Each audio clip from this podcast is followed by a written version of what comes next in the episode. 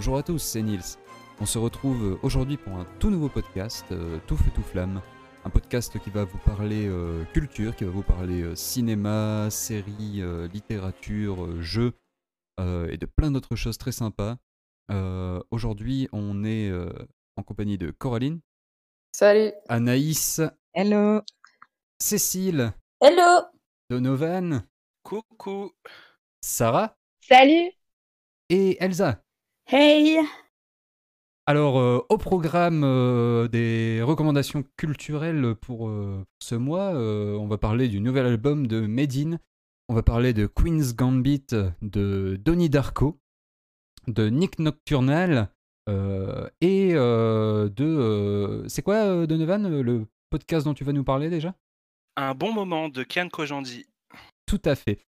Euh, donc, euh, qui veut commencer? Euh, je, je commence, je débute? Comment allez-vous déjà, tout le monde? Bah très bien, très Ça c'est va. c'est marrant de bien. participer à un podcast comme ça. euh. Notre première expérience. The first. Tout à fait, et puis ça, on profite du confinement euh, pour tester des choses, hein, du coup. Bah clairement, hein, faut- il faut. C'est le moment. Euh, ok, eh bien écoutez, euh, je vous propose de commencer, du coup. euh, Moi, je vais vous parler donc euh, de, euh, du nouvel album de Medine. Donc Medine, un célèbre rappeur euh, normand du Havre. Donc son nouvel album, Grand Medine, qui porte le même nom qu'une de un de ses meilleurs sons. En tout cas, moi, c'est mon son préféré, Grand Medine, de l'album Des Mineurs. Donc Grand Medine, le nouvel album est sorti le 6 novembre. Il est sorti en même temps qu'un documentaire sur France TV Slash, qui est un peu le comment le le site de streaming euh, de France Télévisions, euh, un peu le YouTube de France Télévisions. Et euh, donc ce, documentaire s'appelle Made in Normand et il est sorti en même temps que l'album et il était très intéressant. Je l'ai un peu parcouru pour préparer le podcast. Et voilà, une nouvelle fois, Medine prouve que euh, il est intemporel. Vraiment. On écoute un petit extrait tout de suite. Automne, hiver, printemps, été, je les RT pas, je les envoie en RTT. Pour moi, changer de flow et d'avis comme de chemise n'est qu'une question de propreté. Donc, euh, comme le dit euh, Medine, il change de flow, il change d'opinion, comme de chemise. Euh, et euh, bah, c'est pour ça, pour moi, que c'est vraiment un rappeur intemporel. Il en a rien à foutre de la, de la pureté du rap. Là où beaucoup de rappeurs s'interdisent de quitter la boom bap, euh, je pense notamment à, à IAM, hein. en tout cas c'est mon avis sur IAM, c'est que leurs derniers albums ont malheureusement vieilli parce qu'ils sont restés dans, dans le même style qu'avant. Ils n'ont pas fait évoluer euh, leur flow, euh, les instrus, les prods, etc. Là où Medine, lui, il tente de nouveaux flows, il fait des feats avec des petits jeunes, avec les, les nouveaux visages du rap français. Il y a Kobalade notamment, il y a Attic aussi dans Grande Lattès. Attic, le, le gars qu'on a découvert notamment avec Validé, c'est ça Avec la série Validé, il me semble. hein Ouais, c'est bien ça. Et euh, voilà, je trouve que bah, Medine, il sait faire ça, il sait euh, s'aventurer là où les, les anciens souvent s'aventurent pas. Et c'est une bonne façon de faire connaître euh, au public plus jeune un rap plus engagé. Ouais. Après, ouais. c'est pas forcément. je pense que c'est pas forcément aussi évident quand t'as une fanbase de changer de style. Est-ce que ça. ta fanbase elle est prête à, t'accompagner sur ton changement de style ou pas?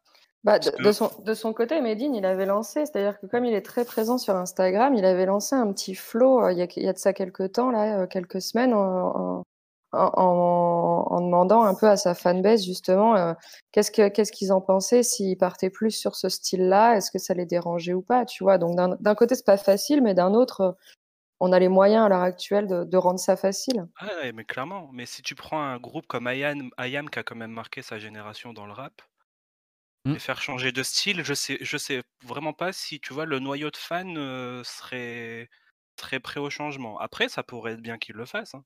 Prendre un peu des risques et sortir de leur zone de confort, ça pourrait être sympa aussi. Ah ouais, moi j'adorerais. Ouais.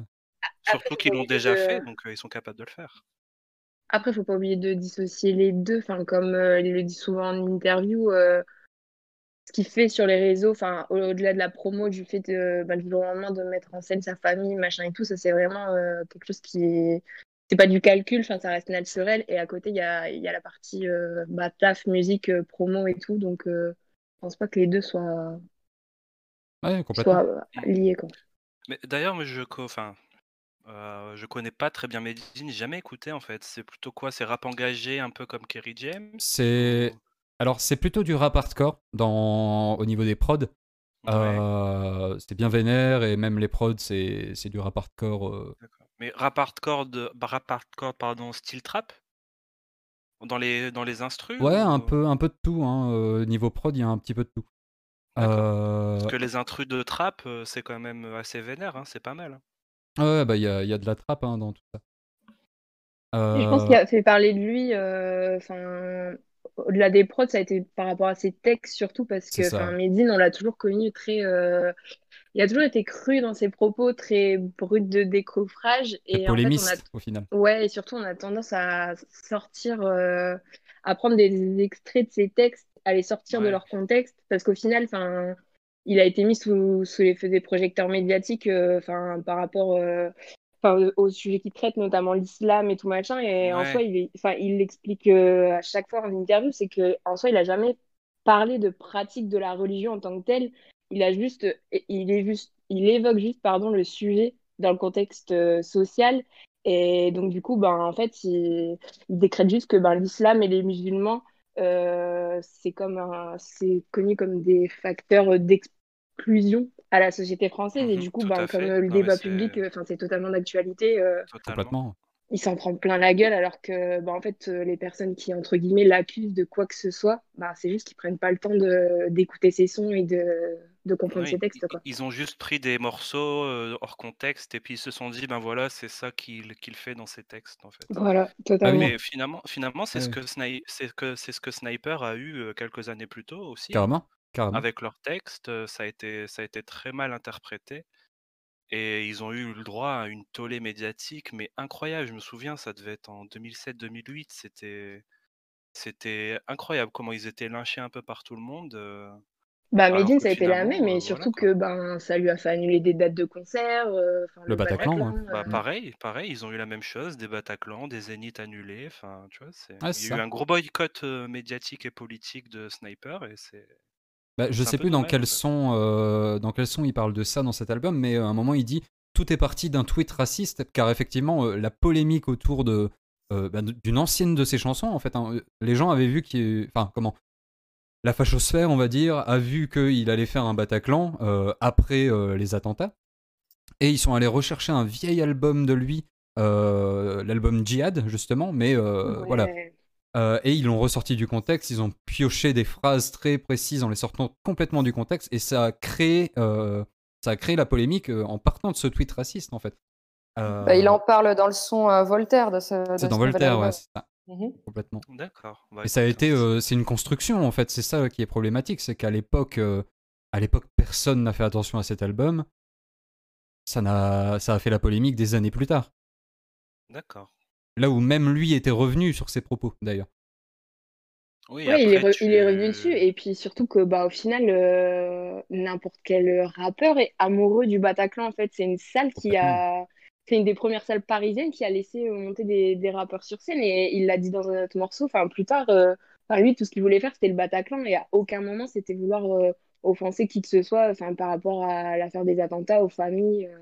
Ouais. oui, Après il a été mis dans la sauce euh, d'une il y a manière. peut-être eu un problème de timing, hein, c'est peut-être possible aussi. hein, c'est- Bah, oui et non, comme il dit, euh, il a annulé les dates, c'est surtout euh, par respect pour les familles qui auraient pu se sentir Oui, offensées.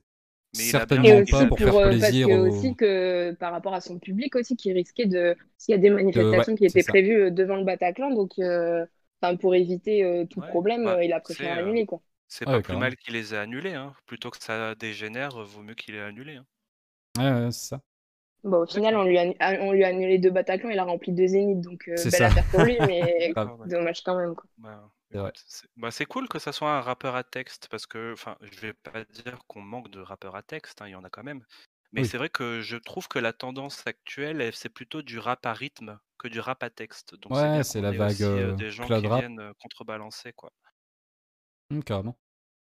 Et justement, bah, on retrouve euh, de ces rappeurs qui ne sont pas vraiment des rappeurs à texte de base, on les retrouve euh, en euh, sur pas mal de sons, et notamment sur Grand Paris 2, euh, qui est une variante euh, de qui est une variante de Grand Paris 1 en fait, hein, sur un ancien album. Euh, c'est toujours une prod de, Proof, le, euh, le beatmaker vraiment de Dean Records. Euh, et euh, voilà, on retrouve plein de nouvelles têtes. Il y a Larry, Pirate, Rémi, euh, plein de petits jeunes comme ça, avec toujours cette idée d'un Paris euh, plus étendu euh, jusqu'à la province proche en fait. Euh, on a notamment des, un gars de Strasbourg, un Larry, c'est un rappeur de Strasbourg. Euh, donc il y a cette idée de d'union des banlieues en fait, hein. C'est un peu cette idée-là, d'union des banlieues de Paris et des provinces. Euh, on écoute un petit extrait de, euh, de Grand Paris 2 justement.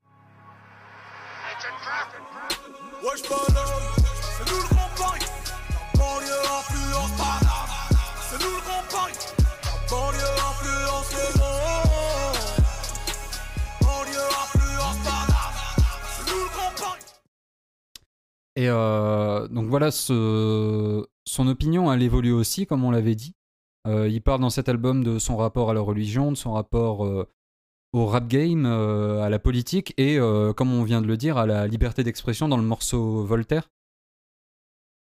Les prods sont ouf aussi, vraiment ouf. Moi, mon préféré personnellement, c'est HLM Grand Médine, où il y a vraiment des adlibs super bien gérés derrière. Euh, vous, c'est ceux qui l'ont écouté, euh, c'est quoi vos sons préférés du coup? Euh, bah, Euh, moi, vas-y. Ok, non, je reviens sur le morceau euh, Voltaire, que j'ai adoré, et surtout à la fin, euh, il a placé une outro de d'une rappeuse euh, Kazé, et, et c'est juste génial ce qu'elle dit, enfin, que, au final, euh, la colère c'est l'ennemi de la réflexion, et qu'elle dit que, c'est quelque chose de, de paternaliste, et au final, euh, c'est une manière aussi de disqualifier, euh, disqualifier le discours des gens, enfin, pour le peu qu'ils le disent avec euh, un soupçon de colère, genre ça passe pas. Et genre limite, on, enfin elle le dit, genre c'est c'est à dire je veux bien t'entendre, mais dis-le moi gentiment, que ce soit pas trop inconfortable. Ben non, juste des, juste des fois, euh, un crachat dans ta gueule, c'est tout ce que j'ai envie de t'envoyer pour que tu comprennes, tu vois. Et ça c'est juste génial. C'est génial.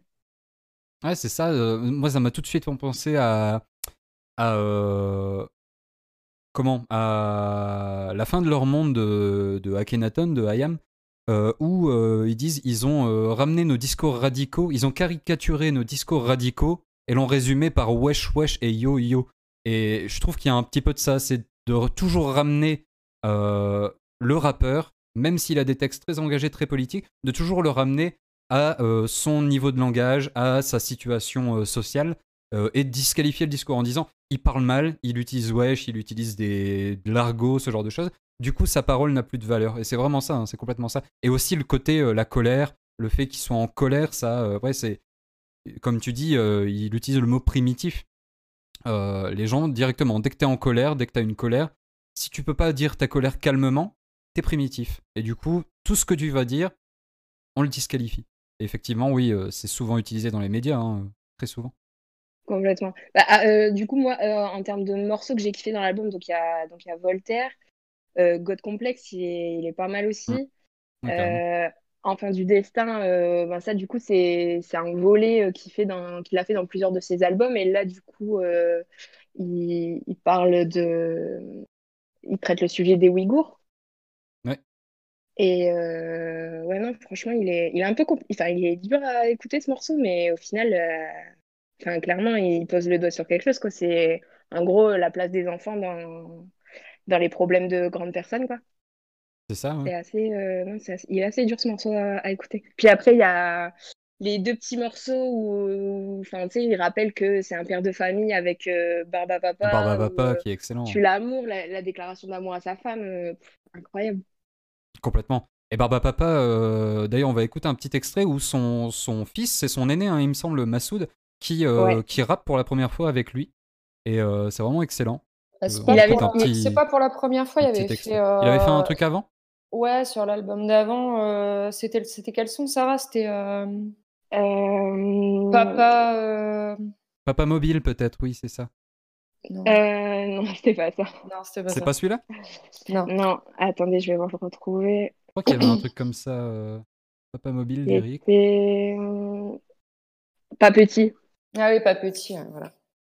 pas petit, pas Eh petit, non, il y a- pas ouais, petit. t'as raison. Euh, du coup, on allait écouter un morceau de Barba Papa, je crois. C'est exactement ça. À barbigou Une gueule de Yakuza mais je dis alaikum T'as déjà mélangé les le coca. C'est Emma 2S, Sarah Björn, Son Goku Et euh, ouais, euh, donc oui, mais malgré tous les discours, euh, enfin malgré, il- c'est pas parce que c'est un album très politique, encore une fois très engagé, qu'il n'y a pas euh, beaucoup de sons qui font appel à la famille, à l'amour.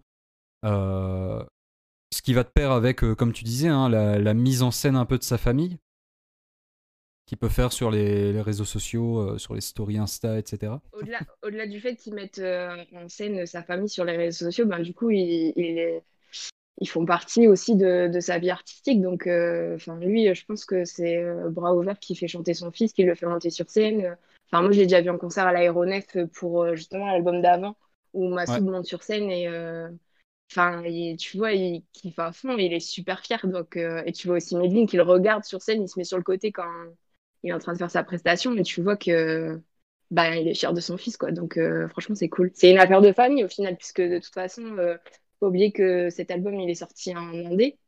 Et pareil, euh, le- la montée des, des labels indés, euh, enfin là, ils sont complètement en train de retourner le système de l'industrie musicale qu'on a toujours connu. Et enfin, c'est pour dire qu'avant, les, les majors et les gros labels, ils donnaient absolument pas d'importance aux labels indépendants. Et là, bizarrement, bah, on commence à, à se dire, ah, bah finalement, euh, c'est pas mal, quoi. Donc, euh, il y a plusieurs euh, majors qui tentent de même racheter des labels indés, mais au final, euh, bah, ils sont là en mode, euh, vous nous avez pas calculé au début, donc on va continuer, on va faire Clairement. sans famille Puis- et on va réussir. hein. Ah, c'est quand hein. tu vois comment les labels indés ils arrivent à bien se débrouiller, si tu prends le cas de Senzu Records ou de la 75e session, ils n'ont pas besoin de, ils ont pas besoin de major. hein. Ils sont totalement indépendants sur la production, la distribution, le marketing. Donc, euh, Ou même Jules, Très hein, euh, normalement, qu'on aime ou qu'on hein. n'aime pas, euh, Ah très ouais, très gros Jul, taf, quoi. euh, monstrueux. ah non, mais Incroyable. clairement, c'est sur ça les majors, ils ont très mal calculé leurs coûts quand quand ils ont euh, dit non à des petits rappeurs de banlieue qui voulaient grimper, hein, parce que du coup, ça a créé des collectifs, les collectifs ont créé des labels et les labels maintenant ils fonctionnent, quoi. Donc euh, Carrément, Mhm. complètement. C'est tout bénef. Euh, Mais pour finir sur Medine, ouais, Ouais. comme je dis, je le connaissais pas. Et du coup, moi, ce que j'aime bien là avec lui dans ce que vous racontez, c'est euh, ces transmissions en fait qu'il fait avec son fils, tu vois, de l'amour du rap, euh, l'amour du texte et tout ça. Je trouve ça vraiment vraiment sympa en fait, qu'il y ait ce, cette, un, cette- un peu cette passation en fait euh, du flambeau, c'est c'est assez intéressant. Mais complètement, complètement. Euh, il dit une phrase dans Barba Papa, il dit euh, aujourd'hui je suis le fils de Médine, demain ce sera Médine qui sera le père de Massoud, tu vois. ouais. Ah, C'est vraiment ça. ah, et, c'est pas, euh, c'est pas mal, c'est super ouais, bien tourné en plus, c'est vraiment pas mal, ouais. et je pense que ça dérangera euh, jamais Médine que ça arrive euh, dans l'idée. Euh, comme tu dis, Bah, euh, il se met de côté quand, si- quand il faut. il sera content, je pense, de voir son fils, euh, enfin comment dire, pas, pas sous la lumière, mais plutôt de faire ce qui lui plaît et, de, ça. et que ça marche, tu vois, qu'il y ait un, qu'il y ait un retour, qu'il y ait un échange avec le public, ça, c'est toujours important. hein. De toute façon, quand tu fais du son, c'est toujours important. Ouais, Grand. Medine, disque d'or, Inch'Allah. Ouais, ouais, ça j'ai un doute par contre, tu vois, malheureusement. Euh, je checkais un petit peu Spotify, euh, le top, tout ça. Je le voyais pas monter, même dans le bas du, du top France. Bah là, cette Euh, semaine, il est, il, a- il est top 3 quand même euh, en termes de vente, euh, équivalent vente, streaming, etc. etc. Donc, D'accord. euh, voilà. Ah, ouais, comme quoi, comme quoi, c'est top. Après, je pense que Ouais, des sons comme Grand Paris 2, tu vois, c'est clairement euh, le genre de gros banger avec plein de feats euh, qui, qui, font, euh, qui font des vues, quoi, globalement.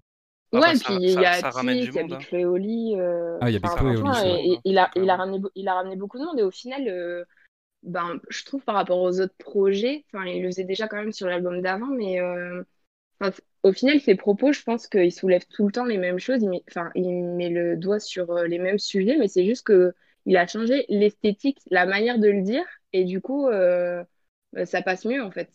Mais au final, euh, Ouais, c'est vrai que moi, mon album préféré avant ça, euh, c'était Arabian Panther. Un, je sais plus de quand il date, hein, mais il est assez vieux maintenant.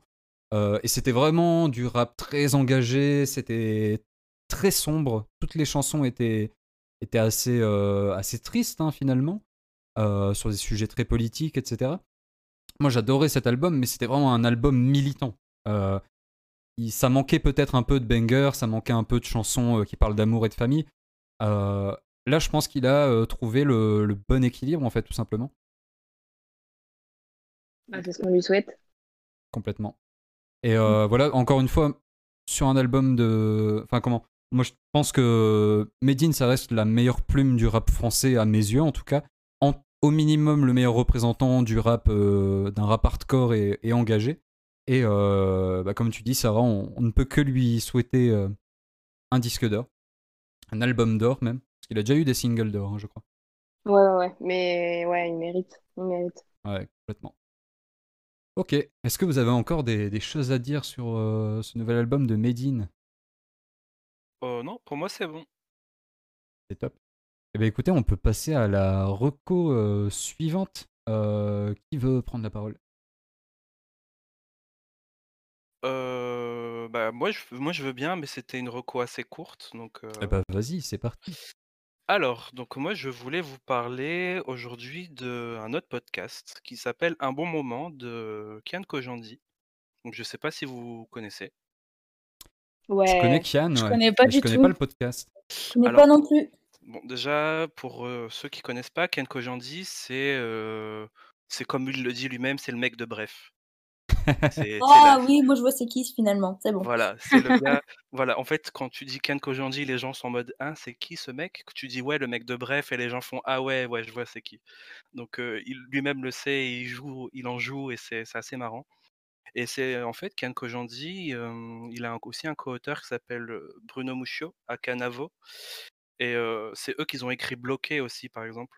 Pour ceux qui. Je pense que Bloqué, vous connaissez bien, par contre. euh, Bien évidemment. Avec Bon, voilà, Orelsan donc, et, euh, Ils ont et. Serge aussi, non? De quoi? Ils ont fait Serge Le Mito aussi, non?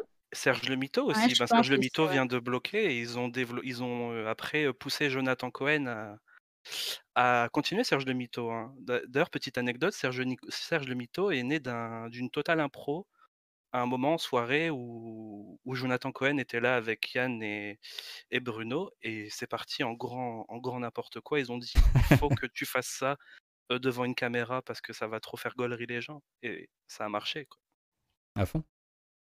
Et donc là, en fait, ce, ce podcast-là, bah, en vrai, c'est un podcast très posé. C'est 1 heure, 1 heure 30 avec euh, plusieurs invités. Ça peut, ça va être très euh, différent. Ça peut être des chanteurs, d'autres humoristes, euh, d'autres artistes. Enfin, il y a, y a vraiment, il y a vraiment pas mal de monde qui, qui, qui sont représentés. Il y a des youtubeurs aussi. Il y a une Atou qui est passée. Et en fait, Ouais. ce qui est sympa avec, c'est ce qui est sympa avec le format, c'est que hum, bah, c'est vraiment de la conversation très très libre en fait. Il y a pas de, tu vois, ils vont pas te faire une conversation type interview comme tu pourrais avoir sur des médias plus classiques. Ouais. Et euh, bah du coup, tu en apprends beaucoup plus sur, les artistes ou sur les youtubeurs ou même des, des personnalités que tu aimes bien. Par exemple, moi j'ai été super euh, comment dire, touché par les différentes interventions de Kian quand il, quand racontait ses, euh, par exemple ses échecs en tant qu'humoriste, ou les fois où il a galéré, où il avait du mal à payer son loyer parce que c'était vraiment la galère avant de percer en fait? Et c'est plein de petits moments comme ça en fait de vie où t'as, tu, tu, tu découvres les artistes. Par, par exemple, euh, je je suis pas un grand fan de Big Flo et Oli. Je n'aime pas, je n'aime pas du tout leur style musical. Un- ça, c'est personnel. Je les ai pas du tout aimés quand ils, quand ils intervenaient avec McFly et Carlito. Parce que déjà, McFly et Carlito sont dans une ambiance très exubérante. Donc, si tu rajoutes en plus d'autres gens qui vont aller dans cette ambiance, ça fait juste le- plus et plus. Et c'est. Le fit enfin, and fun euh, à son paroxysme. voilà, c'est ça, c'est ça. Et c'est un... je trouve que personnellement, c'est un peu indigeste. Mais ça, c'est que moi. C'est... Et bah là, dans un format un peu plus posé, un peu plus conversation, j'ai kiffé Big Flo et Oli. Vraiment. Ils étaient vraiment plus, enfin, plus touchants, un peu plus, un peu plus vrais aussi, je pense.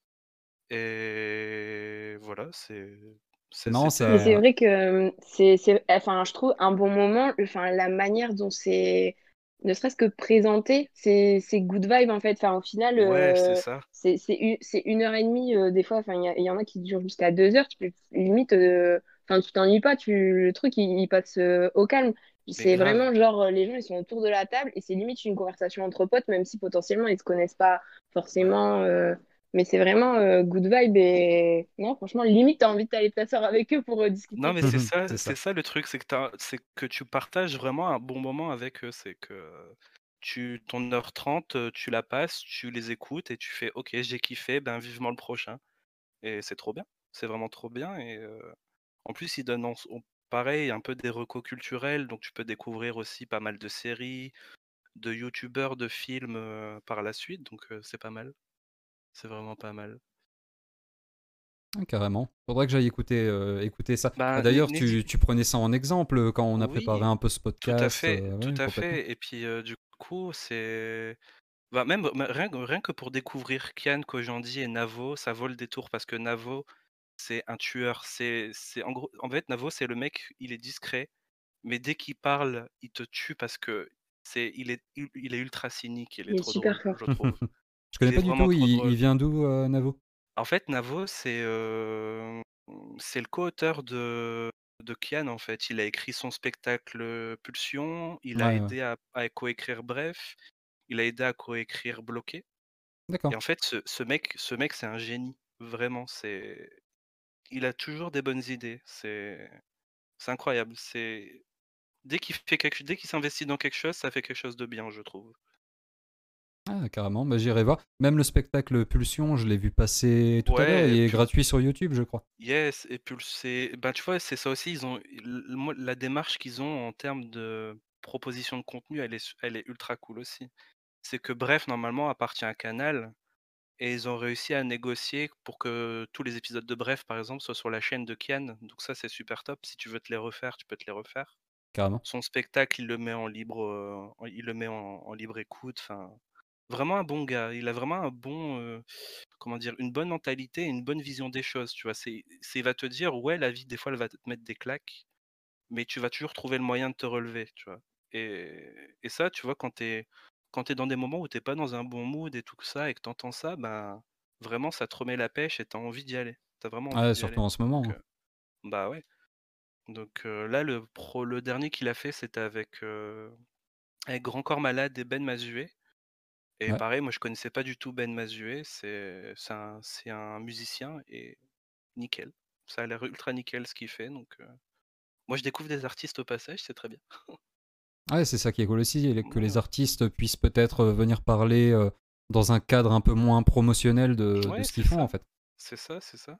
Mais du coup, je sais pas si vous, vous écoutez de, des podcasts en règle générale, des podcasts un peu chill comme ça, ou...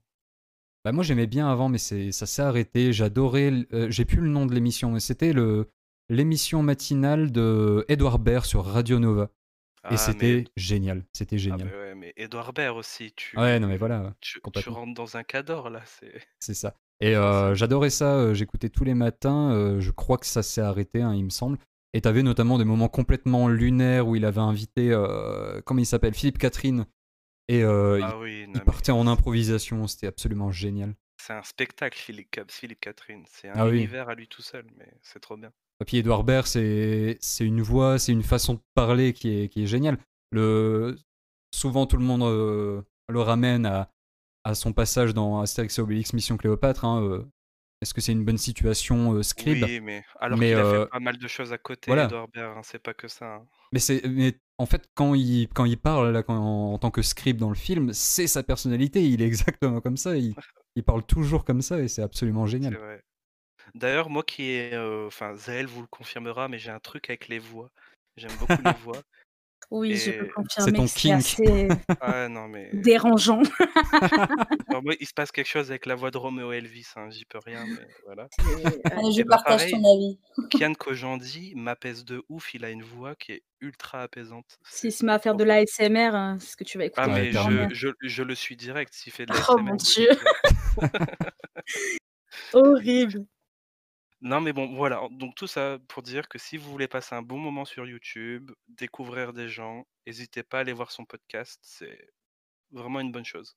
Nickel. Donc un bon moment euh, disponible sur YouTube euh, et sur Oui, d'autres euh, d'autres plateformes de podcast, YouTube, et j'imagine. je pense que en, en presse, tu dois aussi pouvoir trouver euh, l'écoute sur Spotify, ouais. Ok, top. Très bonne reco. Euh, parfait. Merci Dono. De Merci. rien. Euh, mesdemoiselles, euh, Anaïs ou peut-être Coraline? Qui veut prendre la Oh suite? gosh. Oh gosh, vas-y Anaïs, je te sens euh, prête. Ah non, pas du tout. Euh, bah moi, je voulais parler de Nick Nocturnal. En gros, c'est une chaîne YouTube. Enfin, c'est euh, un gars qui tient une chaîne YouTube. C'est un musicien, donc c'est plutôt porté sur le métal. Je veux le mettre en avant parce qu'il y a beaucoup de, de représentants du métal, etc., qui sont, qui ont pris un peu toute la place sur YouTube, on va dire. Lui, il tourne autour de 350 000 abos à peu près. Ouais. Et en gros, il fait des covers, également des réactions et quelques tutos. Et son gros plus, c'est que vraiment, il c'est un acharné. Donc, il est capable. Alors, on lui a lancé beaucoup de challenges, dont un qui a été, par exemple, de, euh, de faire un cover d'un album entier des Slipknot en 24 heures. Donc, Ah il oui. a fait un live stream de, de 12 heures à peu près, où il a cover tout l'album. Donc, c'est, euh, je trouve, une performance de, de fou de faire ce genre de choses. Ah, tu Carrément. m'étonnes, ouais. Donc, voilà, je, je recommande. euh, Ah, c'est cool. C'est Et, mais chill. c'est et les tutos par exemple, euh, c'est quel type? C'est vraiment Alors, pour c'est faire pour, de la euh, musique? Ouais, c'est pour les guitaristes, donc tuto avec tab et cetera. Après, ils proposent, des formules, où tu payes 5 euros par mois, par exemple, et ils te donnent, toutes ces tables, ce qui est pas encore, présent sur le marché pour les autres. En général, on paye pour, certains certaines tables, tablatures, alors que lui, c'est vraiment, petit prix. Il donne accès vraiment à tout son travail qui est, assez colossal. Donc c'est très important, très intéressant et abordable. Voilà. Ah, c'est top. D'accord. Ouais, vraiment Ouais, vais- pour, euh, pour un peu les initiés ou même les amateurs euh, du coup? Il y a des franchement, il y a pour tous les tous les niveaux, on pourrait dire. Même, il y a énormément de personnes qui regardent juste parce que, ben, c'est intéressant sa sa péga sa pédagogie, sa façon de présenter les choses. Heu, donc voilà, il y a même des non-musiciens qui regardent. Pour quelqu'un qui connaît pas la chaîne, tu recommanderais quelle vidéo en priorité? Alors, heu, si tu devais dire à quelqu'un: «Vas-y, regarde, je te dis ça, c'est cool et c'est ce qui m'a fait accrocher», heu, Ah, c'est dur. c'est dur? Heu, ouais, j'ai pas Ouais, pensé moi, à je partage ça. cet avis parce que ne connaissant pas du tout ce, ce milieu-là et, et voulant le découvrir, euh, juste euh, avoir quelques notions euh, musicales, on, on aimerait bien avoir juste euh, bah, un petit lien, un- une, petite musique pour, euh, pour s'initier à, à ce monde un peu. Oui, c'est vrai. Alors le justement, le petit problème vis-à-vis de ça, c'est que je dirais que ça dépend de la personne, heu, parce que Étant donné qu'il fait énormément de choses différentes, c'est difficile d'en proposer une seule. Je pourrais proposer juste pour quelqu'un qui souhaite écouter, heu, un de ses titres parce qu'il a des albums. Il a sorti des albums, du coup, heu, on peut écouter certains de ses titres. Par exemple, heu donc il a formé un groupe avec un autre chanteur, Termina, mais c'est assez, heu, c'est assez hard, hein. C'est assez Je bourrin. le note, je le note quand Ah même. oui, c'est de la musique de chevalier comme dirait Sarah. Je sais pas. Ah bah pour faire un cover de Slipknot loi déjà. d'aller écouter. Mais après, Bah, déjà le chanteur, c'est un screamer donc heu, Ah ouais? Ah ouais, ouais, ouais. Ouais, ok. Bon voilà. après, il en faut pour tous les goûts, mais, Après, on écoutera quand même pour dire de de Par voir que les tutos, ça peut être pas mal quand même. après, si vous voulez faire une introduction au métal, j'ai, moi j'ai commencé à en faire une. J'ai, j'ai euh, sur un de mes jeux actuels, j'ai un de mes potes qui, c'est un, c'est un métalleux en puissance et il m'a donné plein de, plein de groupes. Et il m'avait co- recommandé euh, In Flames, donc je pense que peut-être tu Hmm. connais euh, Anaïs? Oui, j'ai entendu un petit peu. Et euh, bah, leur, leur, dernier, leur dernier album, avant-dernier album, Eye the Mask, vous pouvez l'écouter, c'est c'est du, c'est du hard rock, en gros. Plutôt hard rock, Et ouais. Ah c'est. ouais, donc c'est pas Ouais. du métal, donc. Si, c'est du métal, mais euh, c'est du c'est une introduction douce au métal. Un peu Oui, heu, thrash ouais, parce qu'il y a metal euh, à la styles, ouais, Metallica, on va attention. dire. C'est pour pas que tu te tapes des gros screamers d'un coup et que tu te Ouais, dis ouais, c'est Ouah, je Ah, déteste le chaud. métal. Là, tu, tu finalement, c'est un mélange des genres. Tu es sur du rock euh, un peu un peu bourrin, mais Moi, j'aime bien certains styles de métal, mais genre le dark metal, tout ça, heu, c'est un peu Mais attention, là, je parlais vraiment de, donc le groupe qu'il a fait avec un chanteur qui est lui screamer, mais en Oui, soi, lui, c'est pas un ça la chaîne, et il fait certains titres, donc solo, forcément, il a ses propres albums et donc bah, vis-à-vis de ce que vous avez dit, je pense que je je recommanderais, le titre Cascade, où il Cascade. est moins, il est moins agressif. Je pense que ça peut correspondre à plus de personnes. Après, le son et la technicité, c'est différent. On peut ne pas aimer le métal, mais la technicité est là et s'il est très Ah, pédagogue, ça peut être carrément cool. Donc, euh, Clairement, le métal, c'est un des meilleurs genres musicaux pour ça. hein. Pour la Bah, technicité oui, c'est ça. tout, euh, franchement. Ça reste encore. euh, comment. euh, vachement rattaché à- au solfège, là où tu n'avais. où tu as eu beaucoup moins ça dans, dans le hip-hop, par exemple. Là, ça reste encore vachement rattaché à, à. Comment À la performance instrumentale sur scène. Là où le hip-hop, Yes. euh, tu l'as encore un peu à travers les DJ, mais c'est beaucoup moins axé là-dessus, j'ai l'impression. Bah, Même si maintenant, tu as du Damso qui fait du, du solo, qui ramène un guitariste en live, etc. Forcément, mais. bah, disons que pour moi, déjà, la, po- la, la porte d'entrée entre hip-hop et metal n'est pas forcément la même. Pour Non, moi, hip-hop, hip-hop, tu vas plutôt être sur le rythme, là où sur le métal, tu vas être sur de la technique. C'est, je pense pas du tout. euh, tu, tu passes pas du tout par les mêmes, euh, comment dire, les mêmes sensations en fait quand tu commences à explorer les genres. Ouais, c'est vrai. Et encore, tu vois, euh, moi j'écoute pas mal de, de métal euh, plutôt hardcore. Et euh, tu retrouves cette, cette rythmique. Oui, bien sûr, mais parce que, parce que finalement, au bout d'un moment, tu peux pas faire que de la technique, tu es obligé aussi de te diversifier. Comme le, hip- Ouais. le hip-hop ne peut pas faire que du rythme, un bo- au bout d'un moment, il faut de la technique. C'est ce qui permet de donner de naissance à du rap, par exemple, et qui, qui donne de, comment dire, des jolies choses, aussi bien dans le texte que dans le rythme. hein, donc, Ouais, complètement. Ok. donc En tout cas, Bah, euh, d'autres choses à ajouter, euh, Anaïs? Non, je pense que non, non, ça va. Ok. Donc, euh, Nick Nocturnal sur YouTube. eh Yes. ben, on ira écouter. et j'ai retenu ça. Cascade pour regarder la première vidéo. Ouais, elle le est vraiment cascade. tranquille, celle-là, comparée à tout le Franchement, reste. bah, bah, cool, merci Anaïs. Je vais regarder ça tout à Ouais, l'heure. merci Anaïs. Euh, et pour terminer, donc, on, on va parler de Donnie Darko avec Coraline. Euh, ouais, ouais, moi de mon côté, du coup, je voulais vous parler du film, euh, du film Donnie Darko. Donc, c'est un, ça, ça date un petit peu, c'est pas un film qui vient tout juste de sortir. Euh, ça date de 2001. Ah, je pensais Euh, beaucoup, je pensais plus vieux, tu vois encore. C'est fou. Eh ben non, ça date de 2001 et c'est ce qui fait que, alors moi, je veux recommander ce film parce que moi, je le trouve vraiment très bien et je pense qu'il n'a pas eu la popularité qu'il aurait dû avoir. Et justement, c'est quelque chose qui peut s'expliquer par, par rapport à sa date de sortie. Euh, donc du coup, c'est un film de, de Richard Kelly. C'est son premier long métrage parce qu'il avait réalisé deux courts métrages, dont un court métrage de, de fin d'études. Donc euh, premier premier court métrage, premier long métrage donc en 2001. Et euh, il avait que 26 ans. Ah oui. Et, ouais. et en fait, le, le, le film n'est pas assez connu parce qu'il est sorti en, en, en octobre 2000. Octobre Attends, pardon. 2001. Ah, Voilà. je vois le problème.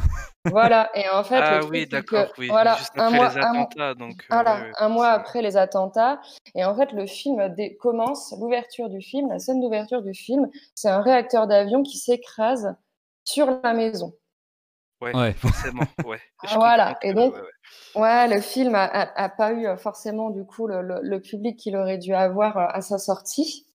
Euh, Il y a eu aussi d'autres problèmes, c'est qu'il a été présenté au festival de Sundance. Donc au festival de Sundance, il y a plusieurs scènes pour montrer les films. Je crois que les films, alors de mémoire, les films sont présentés quatre ou cinq fois. Euh, les premiers, euh, les premiers visionnages, euh, c'est fait par des, des grandes, enfin, c'est de grandes maisons d'édition. Et en fait, là, il a été totalement rejeté, ce film. Ils l'ont trouvé trop sombre, euh, trop, trop alambiqué. Ils n'ont pas du tout kiffé. Il y a même euh, Weinstein qui a, qui a euh, complètement détruit Salaud. le film et qui a, me- et qui a menacé, qui a menacé toutes les, euh, les maisons de, de production en disant que ça, de toute façon, ce film allait être un navet et que personne ne devait l'acheter pour le produire. Donc, euh, ce qui, c'est- donc ça, a été, ça a été une énorme déception pour Richard Kelly. Et en fait, à la- au, dernier, au dernier visionnage, là, c'est euh, plutôt par, le grand public, on va dire. Euh, le film a été très bien accueilli, alors que pourtant, il, c'est assez, drôle parce qu'en préparant le podcast, j'ai regardé ça. Pourtant, ils ont eu une petite, euh, un petit problème. Donc, le film est en trois bobines. Ils le diffusent et à la troisième bobine, la troisième bobine s'emballe, elle passe à l'envers. donc sur le coup, ça choque pas, choque pas les spectateurs qui qui, qui voient pas trop le problème vu que le film est un peu Je vais en parler après, mais le film, expérimental, quoi. ouais. ouais, il est un peu mindfuck. Ça, c'est un peu un mindfuck movie, quoi. Donc, ça n'a pas choqué les, les, les gens. Et, euh, et euh, donc, euh, Richard Kelly a coupé, euh, coupé la projection. Il a expliqué le problème. Et les gens, ont- ils ont essayé d'aller dans la cabine de, de projection, sauf que le projectionniste était parti. Il était rentré chez lui et avait fermé sa cabine. Donc, ils ont mis une heure pour aller le rechercher, pour qu'il ouvre la cabine, qu'il remette les bobines correctement. Et en fait, tout, le, tout ce public-là est resté pendant une heure. Il n'y a personne qui est parti. Ils ont, sont restés pendant une heure pour attendre la dernière bobine du film. Donc, en fait, auprès du grand public, c'est plutôt bien passé. Mais le problème, c'est qu'il n'a pas eu le soutien des grands pour être diffusé correctement. Ça, plus le- ce, ce- problème de timing, euh, ça n'a pas vraiment aidé à la popularité du film. Donc, euh, bah, pour mettre un peu le contexte, je vais, je vous lire un peu le synopsis, hein, vite fait. Donc, c'est en octobre 88, dans une coquette banlieue pavillonnaire de Virginie, vit Donnie Darko, un adolescent pas comme les autres, intelligent et débordant d'imagination, mais aussi schizophrène. Il traite sa mère Elisabeth de tous les noms, laisse régulièrement des messages politiques pour son père Eddie sur le réfrigérateur et interpelle ses profs en plein cours. Somnambule, il parle la nuit avec un certain Franck, déguisé en Mhm. lapin géant monstrueux. Un jour, ce dernier lui annonce que la fin du monde est imminente. Donc, euh, donc en fait, ouais, c'est un, un, un film un peu hybride. Euh, c'est un mindfuck movie, mais en même temps un teen movie. Euh, ça parle de vraiment beaucoup de sujets. Ça va parler de, de voyage dans le temps. Ça va parler d'un côté de spiritualité. Euh, ça va parler de- de- de- des banlieues américaines sous l'ère euh, Reagan. Donc, euh, enfin, moi, j'ai vraiment bien aimé. Dans la réalisation, on retrouve cette histoire de, voyage dans le temps parce que c'est, c'est- le film il est rempli de, plans qui sont un coup en accéléré, un coup en ralenti, un coup à l'envers, totalement à l'envers. Euh, on retrouve du coup le voyage dans le temps et en même temps la folie de Donnie Darko puisque bah, il est schizophrène. Euh, D'ailleurs, on ne sait pas tellement si euh, le film il est il décrit un truc réel ou si ça décrit ce qui se passe dans la tête de cet adolescent schizophrène qui, qui, Il, il te laisse un peu dans le flou, quoi, finalement. Ouais, vraiment. Ouais, Et comme c'est un mindfuck film, c'est fou. movie, c'est vraiment un film à voir plusieurs fois. Mais moi, je l'ai, je l'ai vu plusieurs fois avec plaisir. Je l'ai revu il y a, il y a, il y a quoi, deux semaines. Euh, il faut vraiment le voir plusieurs fois parce que comme les sujets traités sont vraiment complexes, euh, à chaque visionnage, tu dis ah mais oui là ça y est. Tu, au premier visionnage, tu, ça te laisse pas un sentiment euh, d'avoir regardé un film et d'avoir rien compris. C'est pas du tout ça. T'as, t'as bien compris au premier visionnage, mais quand tu le regardes une seconde fois, t'as un œil différent. Oui, en fait, tu vas voir les. En fait, c'est c'est comme un livre, en fait. C'est t'as des livres qui se lisent en miroir. C'est plus tu vas les lire, plus tu vas voir différentes faces. C'est donc, ça. Et en coup, plus, ben, tu vas euh, différemment, en fait. Ouais, et en plus, si tu veux, ce film-là, donc il faut l'avoir vu, mais euh, le, la, la f- le début du film, tu la retrouves à la fin. En fait, euh, donc tu as, un réacteur d'avion qui s'écrase sur la maison, c'est la première scène du film. Mhm. Le film se termine avec la- un avion qui perd un réacteur qui s'engouffre dans un trou de verre, D'accord. Un espace temporel. C'est- Voilà. C'est vrai qu'on se demande justement entre le début et la fin si en fait tout ce qu'on a vu ça s'est passé ou non. Enfin, Exactement. Si, ça là-dedans. Ouais, complètement. Ouais, si c'est ce qui est intéressant. Ouais, d'accord. Ouais, Voilà, t'as- c'est- tu te demandes si c'est pas ce qui se passe euh, pendant la Si chute c'est dans du sa réacteur, tête, si ça dans sa mar- tête, enfin, ouais. Il y a plusieurs, vraiment, comme tu dis, Coraline, euh, plusieurs questions sur le voyage dans le temps, sur aussi sa paranoïa, ses problèmes dans, enfin, mentaux Ouais, et tout. On ne sait pas, on est un peu perdu. Les- la, la- la question de la spiritualité aussi est, est pas mal abordée dans ce film-là parce que donc euh, quand on remet le contexte, donc en 88 dans une banlieue pavillonnaire en Virginie, bon c'est euh, c'est euh, bah, à l'époque des années 80 quoi. Il y a des il y a des gourous qui t'apprennent à bien vivre ta vie. T'as des cours de Oui, euh, Patrick Swayze dans ce film. qui est Ouais, c'est vrai, c'est as des coachs de vie qui te disent que tu dois vivre comme ça pour être dans une bonne spiritualité, pour être un bon Américain moyen, plein de foi, euh, euh, voilà. Et en même temps, bah, Donnie, lui, il est totalement à l'opposé de, de, de sa famille, des gens qui l'entourent, de toute sa banlieue. Mais par contre, lui, il a sa, sa propre spiritualité parce que ce lapin géant qui s'appelle Franck et qui vient le voir et qui lui donne une date butoir en lui disant à Halloween, le 31 octobre, à telle heure, ce sera la fin du monde. C'est, toutes les nuits, il vient le voir. Donc Donnie est somnambule et pendant qu'il est, qu'il est somnambule, il voit ce lapin géant. Et euh, il vient le voir et il lui donne ça. C'est un peu la représentation d'un, dieu qui est autre que celui qu'on, lui enseigne. Ouais, il, il apparaît un peu comme un, un totem, un peu comme un, un esprit totémique là. euh. Exact. Ouais, il est vraiment flippant ce, ce design en plus, ce costume de lapin euh, à moitié défiguré. Ah, il est Il mythique, est- ouais, il- complètement. Il est flippant mais mythique. Enfin, il y a une scène où la scène du cinéma, il est Ah oui. énorme. Il est tout seul dans un cinéma avec sa copine. Sa copine s'endort. Et là, euh, à côté de sa copine apparaît ce fameux lapin. Et c'est- c'est c'est une salle de cinéma, c'est tout noir. Et tu vois ce lapin hyper flippant.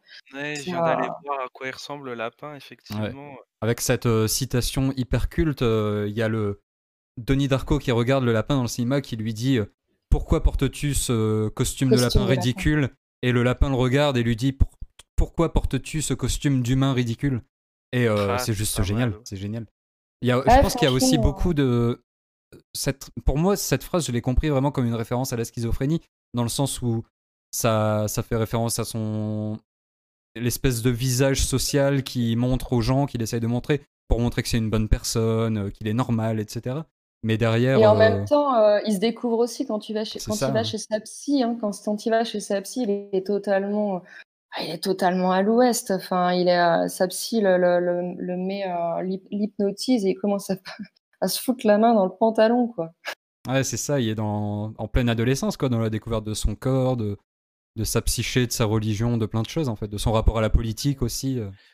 D'ailleurs, absolument rien à voir, mais je trouve que le, la, enfin, le lapin, il, je, je, le, comment dire, le Cara Design, j'ai l'impression qu'il a été pas mal réutilisé dans Freddy's Nightmare aussi, dans les mechas. Ouais, il y a un peu de ça, il y a un peu de ça. C'est, je trouve qu'il y a des, des fortes ressemblances en fait. Je suis en train de regarder. Bah, si tu veux, après, moi, là, je peux te parler référence, mais pas le, comment le film a été utilisé euh, euh, ailleurs, mais euh, comment, euh, enfin, quelles sont, euh, enfin, il y a une des, des- des références de, de Richard Kelly.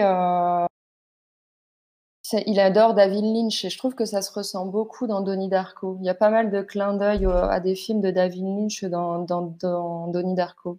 Je sais pas ce que tu en penses, Nils. Ah oui, complètement, c'est complètement lynchien, on dirait. Euh, Oui, complètement, c'est ça, t'as des, t'as des plans... euh, Tu... En fait, il y a plein de, de moments où tu te demandes si tu es dans la réalité ou non, un peu comme dans Twin Peaks, hein, où t'as euh, cette salle euh, à damier euh, qui paraît complètement être dans un rêve. euh, Il y, a, y a plein de moments où c'est juste à travers le décor, à travers l'atmosphère, à travers la photographie, on te fait douter sur le fait que cette scène existe ou non. Mhm. Euh, pareil, hein, le... dès le début du film, pendant une de ces, une de ces crises de somnambulisme, euh, il part à l'école et il, il plante une hache dans une statue en bronze, ce qui paraît complètement Ouais. impossible, mais c'est, ça a bien un impact sur la réalité des gens, sur les parents, sur les profs d'école, tout ça. Et, euh, mais ça paraît complètement surréaliste. En fait, c'est vraiment un film qui est surréaliste, j'ai l'impression. C'est, Ouais. Je pense même pas qu'il faut y voir ça, un... C'est presque métaphorique, quoi, tout le long. Ouais, c'est un peu ça. Enfin, en gros, chacun a son interprétation. Enfin, il n'y en a pas non plus euh, 150, mais euh, chacun peut, peut, peut y voir sa propre interprétation. Et puis, un dernier argument pour, pour ce film, et, et je sais que ça, ça va plaire à certaines, mais il y a Jack Gyllenhaal. Jack Bien Gyllenhaal. sûr Voilà, My Jack Gyllenhaal, favorite l'acteur principal. Il y a aussi Maggie Gyllenhaal qui interprète la sœur de, de- du personnage. Donc, Jack Gyllenhaal, c'est Donnie Darko. Et Maggie Gyllenhaal qui va jouer sa, la sœur de Donnie Darko. Donc, Maggie Gyllenhaal qui est la sœur de Jack Gyllenhaal. Et euh, c'est l'un des, des premiers... euh, des premiers grands rôles de, de Jack Gyllenhaal, parce que après, avant ça, il avait joué dans quelques films de son père, quelques films euh, d'autres réalisateurs, mais je pense que c'est là où il a eu son premier euh, grand rôle euh, au cinéma. Ouais, avant euh, la période. Euh, Avant euh, le jour d'après, qu'il a fait euh, connaître de fou. Ouais, voilà, ouais, ouais, exactement. Et puis, euh, enfin, il, il joue très très bien dans ce film. Je trouve que c'est vraiment l'acteur euh, idéal euh, parce que les mimiques du visage euh, sont. euh, Ouais, mais de, de toute façon, cet acteur-là, est, enfin, il, il est, il est génial. Et puis Ah il est ouais, hyper ouais, jeune dans le film, Il est finalement. hyper jeune, euh, Et Et il, joue déjà, bien. je vois un schizophrène, ça doit pas être facile à faire déjà. Et là, il le fait bien. Donc, euh, Ah oui, il est complètement passif tout le long du film. euh, c'est c'est affolant. euh, Mais en plus, c'est un film qui parle un peu. euh, Dis-moi si je me trompe, mais je l'ai compris comme ça. Il, il parle vachement de destin, de destinée. Ouais, Avec exactement, notamment cette espèce de, de fluide là qui sort des corps à un moment qui est. Moi qui me Bah, fait penser à le- Abyss. hein, c'est le tunnel de verre, c'est le trou de verre qui se dégage de chacun, Oui, voilà, qui dit ça. que, euh, en fait, je, Donnie voit, voit les trous de verre, donc c'est une espèce de, de tunnel transparent qui se dégage du corps de quelqu'un et qui, en gros, dit la, la personne est là et elle va se déplacer tout le long de ce tunnel. Donc c'est la métaphore du voyage temporel, même à très court terme. Il, il- il peut Mm. voir où les gens vont arriver. Tout, tout peut être euh, euh, Prédit écrit. pratiquement. Ouais, Ouais, c'est c'est ça. ça. C'est Ah non, ça. il est Et, génial, euh, il est génial. Ouais, donc du coup, le voyage dans le temps, la destinée, la spiritualité, c'est effectivement, c'est, euh, c'est plein de sujets qui sont traités. Et je trouve que pour un teen movie, c'est, euh, c'est vraiment euh, des sujets qui sont peu banals. Et, euh, et euh, enfin, moi, j'ai, j'ai adoré, je le recommande vivement. Ah, moi, je recommande aussi, franchement, un très bon film. J'ai adoré. À Et fond. il faut qu'il faut voir plusieurs fois, bien sûr, comme tu disais, pour avoir plusieurs perceptions euh, et enfin avoir toutes les dimensions qu'ils veulent aborder dans le film. D'accord. Effectivement, ouais, ça donne le, ça donne envie d'aller le regarder en tout cas. Très très Ouais, bon. pareil, j'irai le voir parce que je connais pas.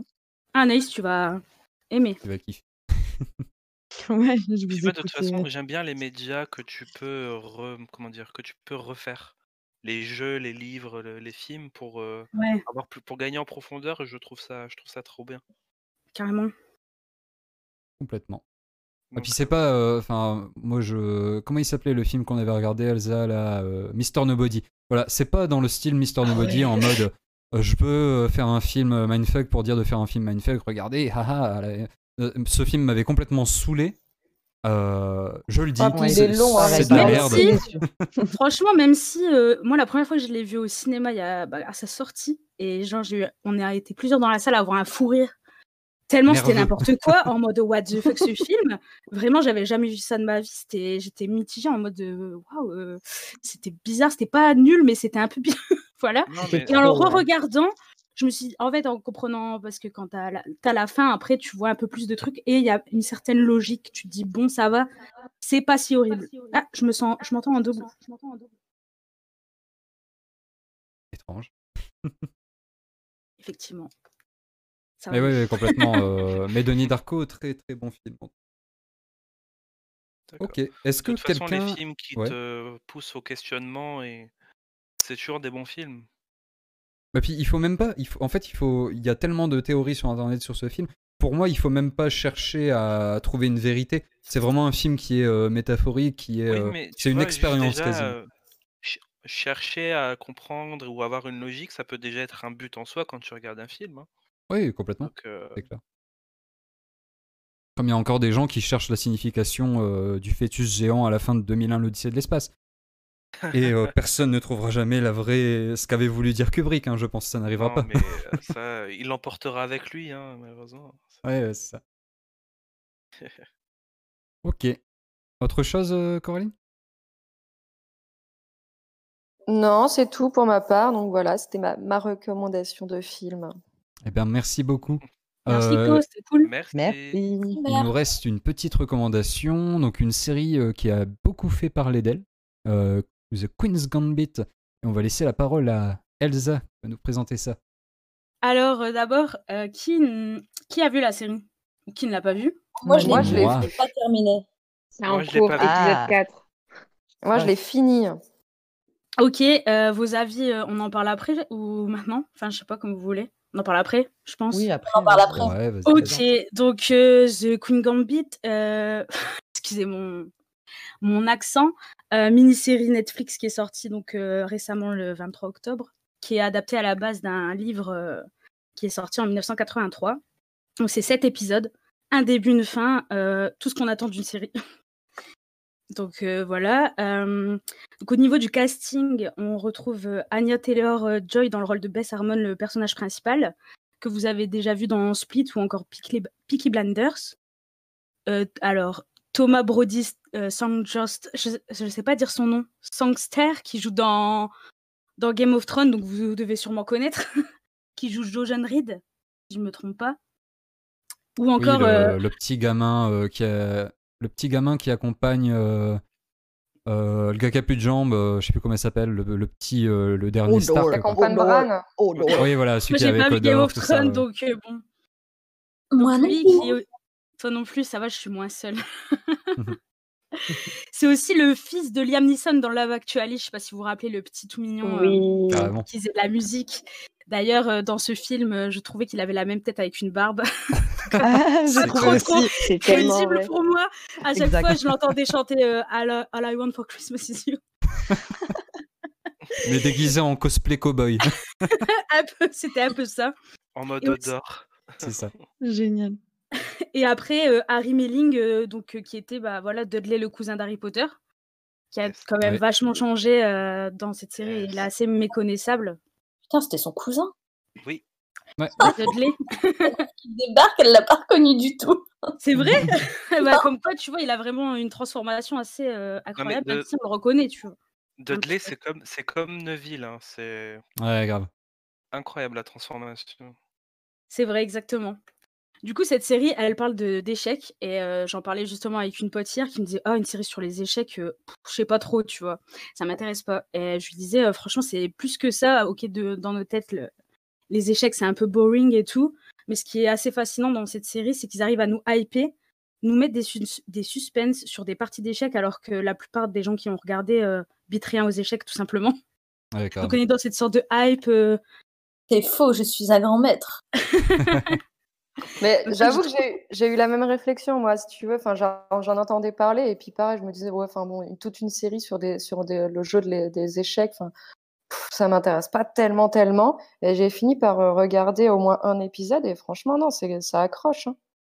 Ouais, carrément. Non, mais carrément, on s'ennuie pas du tout grâce à la Bah, réalité. je- Pardon. Je, je pense qu'à un moment, tu t'en. Enfin, je vais pas dire que le sujet principal du film, tu. Enfin, du film, pardon. La série, tu t'en fous, que ça soit tourné autour des échecs. Ce qui est intéressant, c'est l'intrigue. Ouais, c'est un prétexte en fait. entre les personnages, euh, qu'est-ce qui se passe en fait autour de cet univers des échecs et tout. Donc, euh, c'est juste un prétexte pour rentrer dans la série, finalement. Oui, c'est sûr, mais c'est vrai que c'est comme cet épisode où il y a vraiment le. C'est l'univers des échecs qui est hyper présent et comme les gens ont souvent cette image de les échecs, c'est un peu un, peu, peu, chiant ouais. et tout, euh, mais au final, ils Bah, arrivent vraiment à rendre ça euh, Alors intéressant. que c'est de l'anticipation et de la stratégie, les échecs, en vrai. hein, C'est Bah oui, carrément. c'est ultra intéressant. hein. C'est ultra intéressant, les échecs. C'est fait- Enfin, tu peux comparer une, stra... enfin, une partie d'échecs à une stratégie militaire parce que tu dois avoir des coups d'avance sur ton adversaire et bien lire ce que ton adversaire est en train de faire pour gagner ta partie.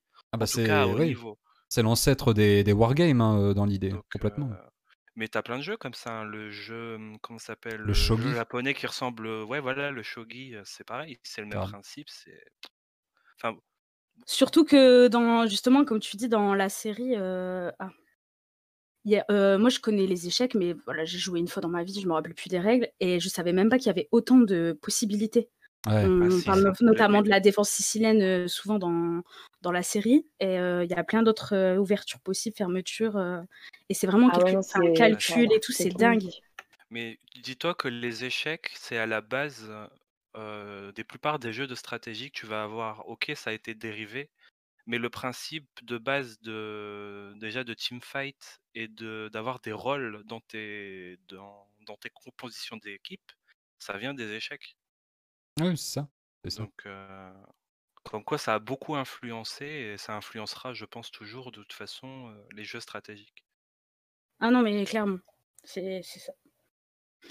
Du coup, pour reprendre, euh, donc je fais un peu, euh, j'explique un peu euh, la, la- la série euh, sans spoiler bien sûr parce que comme c'est une série Ouais, parce que je récente, l'ai pas vu encore, s'il te plaît. oui oui oui, bah comme ça tu verras si ça te donne envie de la Ah, elle est regarder. dans, elle est dans ma liste. Queen, Ah Queen bah Gambit voilà. est dans ma liste, mais il faut que je prenne le temps parce que je viens de finir The Boys, donc je vais me laisser un peu de temps avant de, reta- de reprendre une Oui, série. bah oui, mais en fait, ce qui est bien, c'est que même si t'en as marre de regarder des séries où tu veux pas te mettre dans ce cercle, etc., le fait qu'il y ait que sept épisodes, bon, Ouais. tu peux te lancer dedans et après, il n'y a pas de. Ouais, non, c'est plus que je voudrais me partir sur un autre média avant de retourner sur une série en fait. Ah, je comprends. C'est tout à ton honneur. Merci. euh.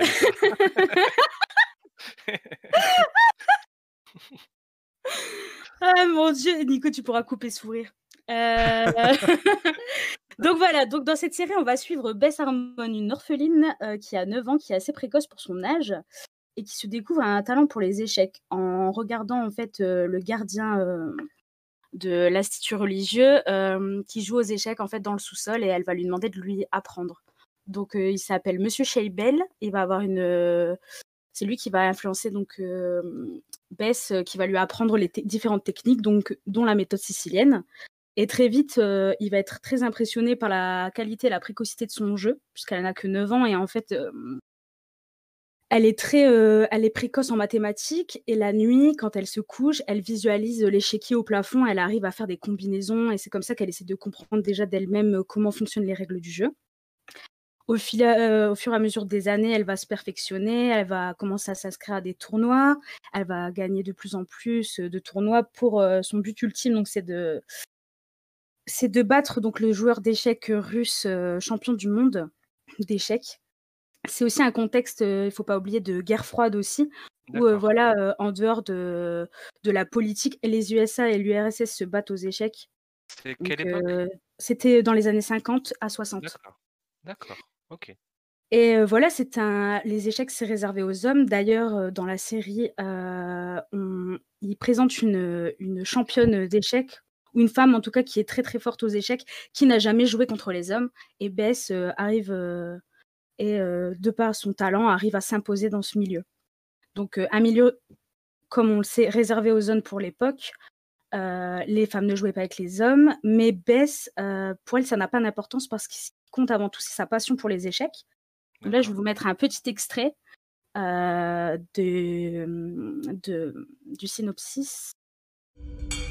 Pouvez-vous dire au lecteur de Life ce que ça fait? Je veux dire, être une femme au milieu de tous ces hommes. Euh, je m'en fiche. On n'est pas tout le temps en compétition. Les échecs peuvent également être magnifiques. Vous êtes orpheline, Bess. J'aime bien être seule. Je me sens en sécurité. C'est tout un univers qui se retrouve dans 64 cases. Mademoiselle Harmon Bess Psychose et créativité vont très souvent de concert. D'ailleurs, c'est pareil pour le génie et la folie. Donc voilà le petit extrait où voilà euh, la journaliste demande à Bess ça fait quoi d'être une femme au milieu de tous ces hommes? Et elle euh, elle répond de façon nonchalante je m'en fiche on n'est pas en compétition. Pour les échecs c'est un monde où elle se sent en sécurité. 64, 64 cases qu'elle peut gérer euh, et c'est un petit peu le peut-être la seule chose cadrée dans sa vie puisqu'à côté de ça on voit en parallèle qu'elle doit combattre ses démons et ses, ses addictions notamment l'alcool et aux narcotiques qu'on voit euh, prendre régulièrement depuis l'enfance euh, dans la série. Donc pour ce qui est de la mise en scène, on a une mise en scène vraiment euh, pas mal faite par Scott Frank qui a réalisé en... qui a été scénariste de Min- Minority Report notamment, Ah. aussi de Logan et de Wolverine euh, l'immortel, le combat de l'immortel. Oh, ah, ça c'est plus, plus dramatique. Je sais pas, Mais en tout cas, voilà, il y a une belle réalisation. Euh, il a réussi à mettre en avant donc, des parties de jeu euh, sous différents angles, avec des plateaux différents pour ne pas lasser non plus le spectateur. Il y a un dosage parfait aussi dans la série entre la vie personnelle de Bess et ses conquêtes de jeu. Et aussi, euh, je tiens à souligner la BO qui a été créée par Carlos Rafael Rivera, qui qui rythme pas mal les scènes justement de compétition. Ouais, c'est génial. C'est vraiment la musique joue un rôle très important dans, dans la Dans série. une, sé- dans cool. une série, euh, oui. Enfin, dans le cinéma et la série, la musique Voilà, tout à fait. Et dans cette série, en fait, c'est hyper. euh, on le ressent puisque la musique, euh, les plans, mais aussi les décors. euh, si vous aimez les, les séries, les films d'époque, c'est vraiment bien représenté. Euh, les costumes sont magnifiques. D'ailleurs, euh, petite anecdote, la styliste euh, euh, du tournage faisait souvent référence à l'échiquier sur les tenues de Bess. Mais on peut aussi remarquer dans les décors, parfois il y, a des- il y a des décors où en fond il y a des échiquiers, etc. Ouais. Donc c'est vraiment, euh, c'est vraiment bien réalisé. En tout cas, c'est c'est- c'est mon avis. C'est une série qui, à la fin, enfin quand j'ai j'ai tout regardé, je me suis dit, euh, ça me tenterait bien de me mettre aux échecs en fait. Ah, Ça a ça, tellement ouais, hypé. Juste pour avoir envie de dire échec et sais. Carrément. C'est ça. Mais pareil, en, en termes de série avec une belle esthétique d'époque, moi je trouve que les demoiselles du téléphone, ils avaient fait un bon Ouais. travail Ah oui, de, carrément. de, de- de Complètement, costumes. complètement.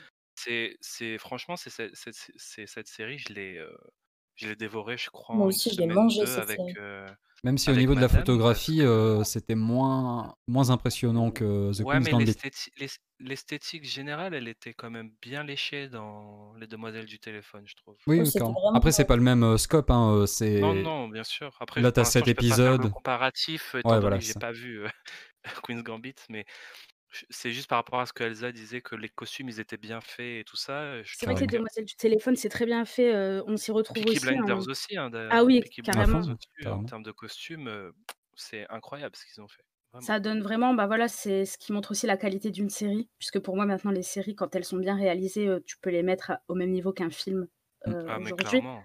Ça demande autant d'investissement, de jeu d'acteurs, d'esthétique générale, de mise en scène, enfin, c'est c'est pareil. C'est Carrément et hem, du coup, pour revenir à tout ça, heu, Bess, malheureusement, c'est pas inspiré d'une histoire vraie, c'est vraiment romancé, parce que je me suis renseignée, je m'étais dit: «Ah, peut-être que voilà» et finalement non, donc heu après, c'est extrait d'un livre donc du même nom et c'est pas mal. Netflix, vu que ça, mmh, il y a pas mal de hype autour de la série, une envisagerait une saison 2, mais je pense que c'est pas pas pas pas du tout nécessaire Mais parce Ouais, que, ça, comment?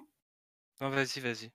Je vais te laisser finir. Ah, heu, en fait, ils veulent surfer sur la vague et je pense que c'est une mauvaise idée parce que ça risquerait risquerait de gâcher l'œuvre. En là, la série, ils l'ont fait vraiment, heu, ça suit tout le bouquin de A à Z et donc là, ça serait, heu, en fait, je pense qu'ils sont ils voudraient essayer de voir, ce que pourrait donner, la vie, la suite de Bess Harmon. C'est à double tranchant, ça peut être pas mal, comme ça peut, mais ne pas être terrible. mais pour moi, ça, c'est le problème de Netflix, hein, c'est que quand il a une bonne série, il sait pas s'arrêter. C'est Ouais, ça. tu comme Casa de peux Papel, en fait. voilà, par Ah exemple, tu oui, peux par tu exemple. tu peux donner pour moi, Casa d'accord. de Papel, ça ça on aurait pu s'arrêter à la saison 1 ou 2, je sais plus. C'était la 2 parce que la saison 1, en fait, elle a la coupée en 2 2. parties. Ils avaient fait exprès Voilà. parce qu'ils voyaient la hype et après ils ont Mais essayé, puis moi j'ai décroché parce que et pas en fait, tu te dis, mais en fait, ce qu'ils sont en train de faire là pour l du coup, la partie 3 et 4, pour moi, c'est totalement une redite de ce qui a été fait dans la 1 et 2, Ouais, c'est Bah, quelques nouveau décor, mais près même histoire. même, mais il y a quand même beaucoup de choses qui sont très similaires et alors qu'on aurait pu à s'arrêter finalement à cette, heu, saison 1 coupée en 2 parties et ça aurait été très bien et c'est dommage qu'ils, Mmh qu'ils essayent déjà se de se projeter sur une saison 2, sur une série finalement qui en aurait pas besoin C'est apparemment, toujours dis. plus de flouze. Ouais, mais Ouais, c'est ça. Ouais, mais qu'est-ce qu'il y a après, tu vois, pour moi, il faut aussi, voir est-ce que ce qui est important, c'est de la quali enfin voilà, Que ce c'est soit qualitatif, évidemment. la qualité ou le profit, tu vois? Mais après, forcément, Netflix, c'est pas des bisounours, ils sont là pour faire du profit, mais il faudrait qu'ils Exactement. se ils devraient se poser la question en tant que producteurs de séries aussi. Mmh mh. Bah oui, surtout que les acteurs ont réagi à ça, notamment, l'actrice principale et Dudley, heu, Harry. Et Dudley. Il disait que c'était pas Dudley. forcément une bonne idée, que, heu, voilà, que là, il y avait le début, la fin, heu, qu'ils pensent que ça peut être dangereux de continuer. En gros, ils émettent une réserve, mais ça dépendra du scénario peut-être. Mais Netflix n'a pas encore répondu à cette rumeur, Bah, tu vois, pour moi, si c'est pour, que tu aies une série comme New Girl qui tire en longueur alors que tu aurais pu l'arrêter, plus plus tôt ou tu vois? Ou de même, How I Met, des séries qui ont été tirées en longueur. Ah oui, et C'est des encore, ah c'est ouais, des mauvais carrément. sitcoms, donc tu vois, c'est tu des pourrais les tirer pendant exemples. 20 saisons si tu veux. C'est clairement des mauvais même Friends, hein, finalement. Friends, tu aurais Ah pu on aurait Ah la oui, série aurait pu même si s'arrêter, j'adore. bien avant, même si pareil, j'adore beaucoup la série. Tu as beaucoup d'épisodes, voire de saisons qui sont totalement inutiles et que tu aurais pu tronquer. C'est pareil avec Lucifer, finalement. Oui, c'est vrai. Lucifer, heu, moi je enfin, personnellement, je n'a je suis toujours plutôt, défavorable après l'avoir vu à la nouvelle saison. Mmh. La 4e était très bien, la 5e est de trop. C'est vrai. Et bah, pour finir sur cette, série, j'ai chopé quelques anecdotes. Cette, l'adaptation en fait du livre à la base, le roman, devait être adapté, au cinéma par Heath Ledger, mais sa mort a fait que ça n'a Ah! pas pu être, lancé, ce qui est assez dommage, ça aurait pu rendre quelque chose d'assez cool. Ouais, petit ange Hem parti trop tôt, hein. Et ouais. en Ouais. plus, il avait pensé à Ellen Page en actrice principale. Waouh! Ah ouais, forcément. Ça aurait pu être intéressant aussi, mais heu, je trouve que le physique de l'actrice, heu, ce physique assez atypique, il rend vraiment pas mal, heu Bah, après, c'est parce que tu te fais une construction. Enfin, moi, je comprends totalement. Oui. Là, j'ai adoré, mais forcément, après l'avoir vu, tu le vois pas autrement. Oui, c'est ça. Oui, oui. Alors que ça avait mais ça aurait été différent après. Mais l'actrice principale, elle a un, elle a un Elle- regard elle a de un fou, charisme, quoi. ouais. Non. Ouais, Je clairement. dis pas clairement. qu'Hélène Page, elle a pas de charisme. Non, mais Je veux pas créer une guerre. elle, a, elle a vraiment un physique euh, atypique, en fait. Hein, clairement, clairement, je, je, je, je suis d'accord. Et on salue aussi bah, la performance de la petite euh, Bess aussi, qui joue extrêmement bien euh, la Ouais. petite euh, Bess euh, au début de la série. Ouais, carrément, qui... c'est assez rare, les enfants euh, bons acteurs. C'est clair. N'est-ce pas, euh, Anakin Skywalker? Non, c'est pas- on- on- alors, on peut aussi, on en peut plus, aussi c'est pas souligner cool. la, c'est le pas jeu cool pour de- l'acteur. Non, que- je sais, je sais. Parce qu'il a fini dans... Il a fini mal. Non, mais c'est surtout qu'il s'est tellement fait harceler par la Bah, fanbase ça, de. Star Wars qui est ultra toxique, il faut pas, il faut pas mentir. Quand Ouais, tu oui, vois oui, comment on ils ont réagi au fait qu'il y ait euh, un Stormtrooper noir ou qu'il y ait un rebelle asiatique, t'as envie de dire allez bien vous faire euh, un, voilà. Ah bah là, c'est light-right euh, américaine dans toute sa splendeur. Et donc euh, voilà, donc euh, non, non, enfin bon, bref, c'est, j'ai, euh, je me suis révolté, désolé. Ouais. Sarah, tu voulais dire quoi? Non, j'allais dire aussi qu'on peut souligner aussi le, le jeu d'acteur de Bill Camp qui joue le, le gardien euh, Oui. Ah oui, Monsieur qui, qui apprend à jouer. euh, ouais, voilà. Ah, carrément. Enfin, bête de carrière aussi. euh, enfin, il a joué dans The Night, The Night 1. Dernièrement, on l'a vu dans le Joker aussi, il jouait le, le rôle d'un inspecteur. Il Ah, est, on, dans, rapprochement. on le voit dans Jason Bourne, dans trop de films, trop de films. Il a une carrière euh, Birdman. euh, Ah oui, il était dans 12 Birdman. Putain, je... Ouais. Ça fait longtemps que je l'ai pas Bah vu. ouais, je vois pas. je- C'est marrant. Ben, pas je pense fait que le la rapprochement. plupart du temps, il fait des, des petites apparitions. Je pense qu'il n'a pas des rôles tout le temps importants, mais il joue quand même dans des très grands films. Et... Ah oui, mais c'est un, un second couteau. C'est ça, ouais. Un peu un comme un Michael Ironside ou quoi, ouais, complètement. Mais moi, adoré ce personnage. Après, moi, les, les personnages un peu de, de grand-père comme ça, euh, ça me. Je, je m'effondre à chaque fois, c'est fini. Bah, tu vois, moi, Et j'irais très plutôt, attendrissant. J'i- j'irais plutôt lire le livre avant de regarder la série. Je pense. Bah, la série est vraiment. Enfin, après, apparemment, le... la série reprend vraiment bien le roman. Donc, Ouais. euh, Mais à toi de voir. Après, c'est comme tu préfères la lec- Ah, enfin, en les f- livres. euh, bah, moi, en termes de entre guillemets méthodologie, je- si il y a un- si ça existe en livre, je vais lire d'abord le livre et je vais regarder la série après. J'ai toujours fait Bah, comme ça. hein, parce Ouais, après, pourquoi pas. Des fois, c'est chiant parce que tu peux être vachement plus déçu, plus déçu après par le, ouais, mais, le film ou la série, par contre. ouais, mais c'est parce que je kiffe, parce que je kiffe, euh, je kiffe trop lire en fait. Donc euh, Ouais, non, Parce mais que t'as t'as un raison. Potterhead, là, tu dis, vais- ouais, mais dans le- on comprend dans le, dans le livre que. Du coup, le livre, c'est le même nom, hein, c'est The Queen's Gambit Ouais, par euh, Walter Tevis. Tu regarderas. euh, Je vais le trouver, je te l'offrirai peut-être pour, pour Noël, on sait pas, tu vois. On verra, on se fait pas de cadeau à Noël. Et en fait, pour finir, donc le personnage de Benny Watts qui croise donc la route de Bess euh, sur euh, notamment de nombreuses compétitions s'inspire du parcours euh, de Bobby Fischer, un célèbre joueur d'échecs euh, qui avait 13 ans seulement et qui avait remporté le qui avait remporté le célèbre titre de champion, il me semble. Et dernière anecdote, après j'ai fini. Oui, je pense que c'est Ah. bien ça. Euh, les parties d'échecs ont été euh, vraiment euh, été réelles. Les acteurs ils avaient appris les, tous les mouvements pour jouer correctement. Il n'y avait donc pas d'effet de montage lors des scènes. Ah, c'est stylé ça. Ça, c'est sympa parce qu'ils ont vraiment appris. Et qu'est-ce que tu as dit, Cécile? Je savais pas du tout que c'était euh, réellement euh, tourné.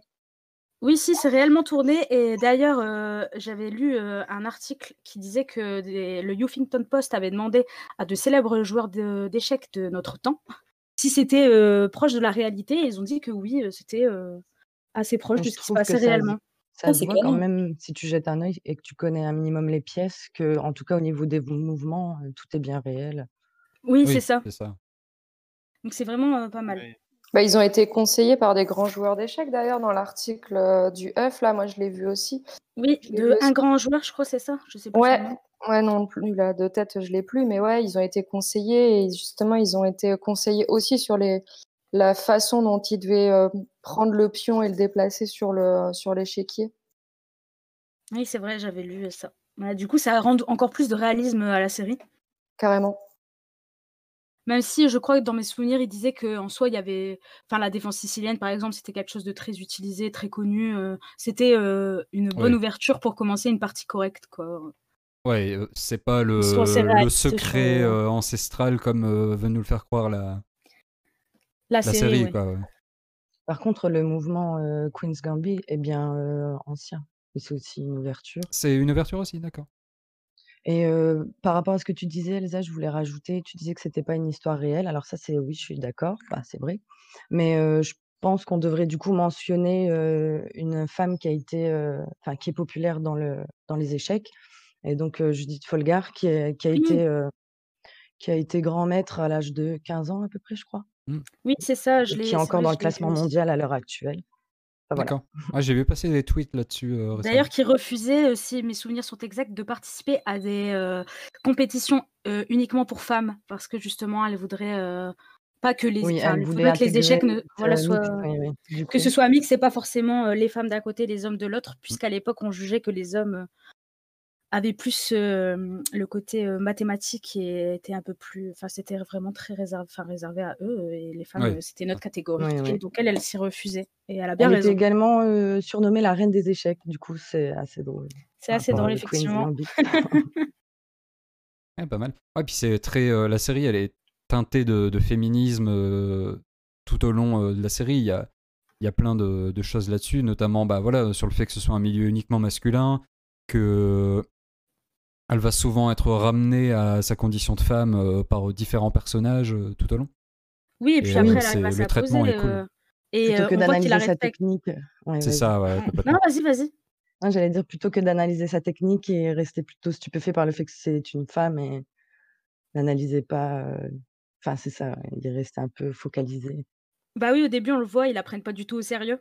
euh, les hommes euh, qui se battent contre elle euh, au premier, les premiers tournois, et puis petit à petit, son... sa réputation va la précéder et ils vont la respecter jusqu'à. euh, La question maintenant, c'est est-ce qu'elle va-t-elle remporter euh, ce fameux concours, ce fameux championnat du monde euh, Vous le saurez en visionnant la série. Eh ben, merci beaucoup, Elsa. Euh, Est-ce que vous voulez réagir euh, Merci. Ceux qui n'auraient pas donné leur avis? Merci beaucoup. Euh, moi, je voulais réagir juste deux petites minutes sur, sur mon, mon ressenti sur la série. Euh, ok, j'ai pas tout regardé, mais j'ai un petit avis. Ben, un peu comme tout le monde, je pense que les échecs, euh, moi de base, euh, j'y connais absolument rien. Hein, mais vraiment, même pas une petite notion. Je voyais ça, ben, je vois encore ça comme quelque chose de très cérébral. Et mine de rien, même si, euh, même si ça me tentait absolument pas de regarder, je pense que la pression sociale des réseaux sociaux m'a poussée à regarder par curiosité. Et Je puis, vois pas euh, de quoi tu parles. mais moi, j'ai plus été fascinée euh, par le côté des, des décors, euh, sans parler de. Enfin, on n'est pas au théâtre, mais c'est, ça reste de la scénographie pour moi. J'ai trouvé ça vraiment magnifique, franchement. Ouais. Que ce soit les, les vêtements, les, tous les décors, mais on a vraiment l'impression euh, d'être à cette époque et un grand bravo pour ça parce que c'est époustouflant, franchement. Et à la fin de la série, un peu comme Elsa, euh, même si j'y connais rien, je me suis dit, bah, en vrai, euh, pourquoi pas regarder euh, quelques vidéos sur les fondamentaux des, des échecs en vrai. Fond. Ouais, Ouais, carrément, carrément. ça donne envie. Je pense qu'ils ont réussi le pari. euh, Ça reste un jeu intemporel, quoi. C'est ça. Et un jeu parfait pour le confinement. En plus, ouais, on a le temps. Ouais, mais pour euh, revenir sur, euh, la, sur euh, la scénographie, comme tu dis, les décors, il y, a, euh, il y a vraiment un plan que j'ai trouvé super cool. Ils sont en Russie, c'est pendant le championnat, je crois. Et à un moment, ils sont dans, dans leurs appartements. Et euh, la caméra sort de la chambre euh, euh, du champion russe. On passe à travers la vitre. Et là, la, la caméra fait un tour à l'angle du bâtiment. Et on voit les espèces de, de gravures. vraiment, c'est de l'art socialiste, hein, l'art de l'URSS, l'art officiel. Et ça tourne autour du bâtiment pour revenir dans la chambre de, de Bess. Et euh, j'ai trouvé ce plan vraiment génial. Et en fait, à chaque fois, euh, les représentations de la, de la Russie, de l'URSS, hein, de la Russie soviétique, euh, on voit tous les bâtiments comme ça euh, de l'art socialiste. C'est vraiment bien rendu, je trouve. Ça met bien en avant euh, le brutalisme un peu, un peu de l'époque. Et j'ai trouvé ça vraiment cool, la façon qu'ils ont de, de filmer ces bâtiments-là, de filmer l'architecture soviétique en général. C'est vrai que ce plan est ouf. Ouais, il était vraiment cool. Il y a pas mal de plans très cool. hein. Même cette idée de représenter euh, les échecs, sous- enfin l'échiquier euh, sous forme d'ombre au plafond, tout ça, c'est vraiment très bien pensé, euh, c'est très cool. Je sais Ouais, pas si c'était déjà dans le livre, cette partie-là, mais euh, en tout cas, à l'écran, ça rend vraiment bien. C'est vrai. Moi, li- limite, des fois, avec, euh, avec l'ombre euh, bah, des, des échecs, enfin de l'échiquier, je me sentais limite euh, mal. Enfin, tu vois, l'ombre qui allait sur son visage, on aurait dit limite Mm, que ouais. c'était un peu, un peu malsain, tu vois. Un peu me disais, fantastique, quoi, presque. ouais, complètement. Et après, euh, bah, tu comprends mieux. Mais la première fois que tu le vois, bah, moi, ça m'a un peu surprise. Ouais, C'est vrai, oui. Après, euh, comme elle est hyper euh, intelligente, tout ça. euh. D'ailleurs, elle, elle croit que elle est la seule à avoir ce, ce don. Elle se la Oui. pète un peu limite quand elle en parle à Benny et il lui dit, mais en fait, euh, tout le monde fait ça parce que lui également le fait, il est également euh, très bon. Il va d'ailleurs euh, l'aider à se perfectionner parce qu'il lui disait qu'elle jouait toujours de la même façon, à l'instinct. Et il arrivait euh, à la battre euh, systématiquement. On le voit dans un extrait de la, Ouais. de la série. Il la recadre un peu, il a fait un peu redescendre, euh, mine de rien. Euh, moi, ça m'a fait Mais, penser euh, au palais mental euh, à la Sherlock Holmes, en fait, hein, c'est vraiment ça. Je Cette idée de se que- projeter dans, dans son mental. Je rejoins ce que disait euh, Cécile, enfin parce que moi aussi je suis en train de regarder la série et je sais plus si c'est dans l'épisode 3 ou 4, mais c'est vrai qu'à un moment on la voit, euh, elle est, euh, elle est chez elle, elle est, elle est allongée dans son lit. Et, et en fait il y a une, euh, on voit l'ombre d'une pièce euh, d'échecs qui, qui se met complètement au-dessus d'elle. Et, et ça m'a intriguée, je me suis dit c'est quelle pièce en particulier? Je pense que c'est pas n'importe quelle pièce qui a, enfin l'ombre de n'importe quelle pièce C'est la dame ou la tour, non? Je, bah, je me demande si c'était pas la tour et je me suis dit peut-être euh, il doit y avoir un, un message ou quelque chose, mais je me suis dit ils ont pas choisi n'importe quelle ombre de pièce euh, à ce moment-là, tu vois. Mais ce moment-là, euh, moi, j'ai- après, peut-être c'est totalement euh, what the fuck, et je me trompe peut-être, mais est-ce que dans mes souvenirs, euh, ça, euh, on voit cette scène-là juste avant, c'est quelqu'un qui lui fait une, ré- une réflexion en mode tu ne sors pas, tu ne vois pas d'homme, machin. euh, est-ce que tu as une Oui. vie en dehors des échecs et une Ouais. allusion à sa sexualité? Et bizarrement, juste après, on a cette scène où elle l'imagine dans sa chambre et c'est la première fois qu'on a ce plan où la tour, et peut-être c'est what the fuck ce que je dis, hein, mais elle arrive un peu vers le bas de son corps là et Ouais, elle non, est dans ça. son lit et tout et c'est un peu en mode euh, Mais c'est vrai, enfin peut-être que c'est ça parce que du coup, euh, enfin maintenant que tu le dis, c'est vrai que juste avant, il y a une scène où bah, c'est ça qui fait qu'elle elle va dans, elle va dans sa chambre, elle va dans son lit. Elle, je crois qu'elle a été contrariée par rapport à quelque chose. Oui, c'est ça. Et Donc, ça, euh, c'est ouais. un peu bizarre ce plan, effectivement. Parce que tu sais pas trop ce qu'ils veulent. euh, Il Ah si, l'ombre est là comme une espèce de symbole phallique, euh, clairement, Bah, moi, je très clairement. senti comme Ouais, ça, ouais, en tout cas. Oui, pareil. Ah bah voilà. Ben voilà. On partage un peu cet avis, euh, cet avis un peu mitigé, mais euh, franchement, Ouais, parce qu'on comprend pas trop et après, ils en font pas plus référence que ça. puisque- Enfin, je sais pas.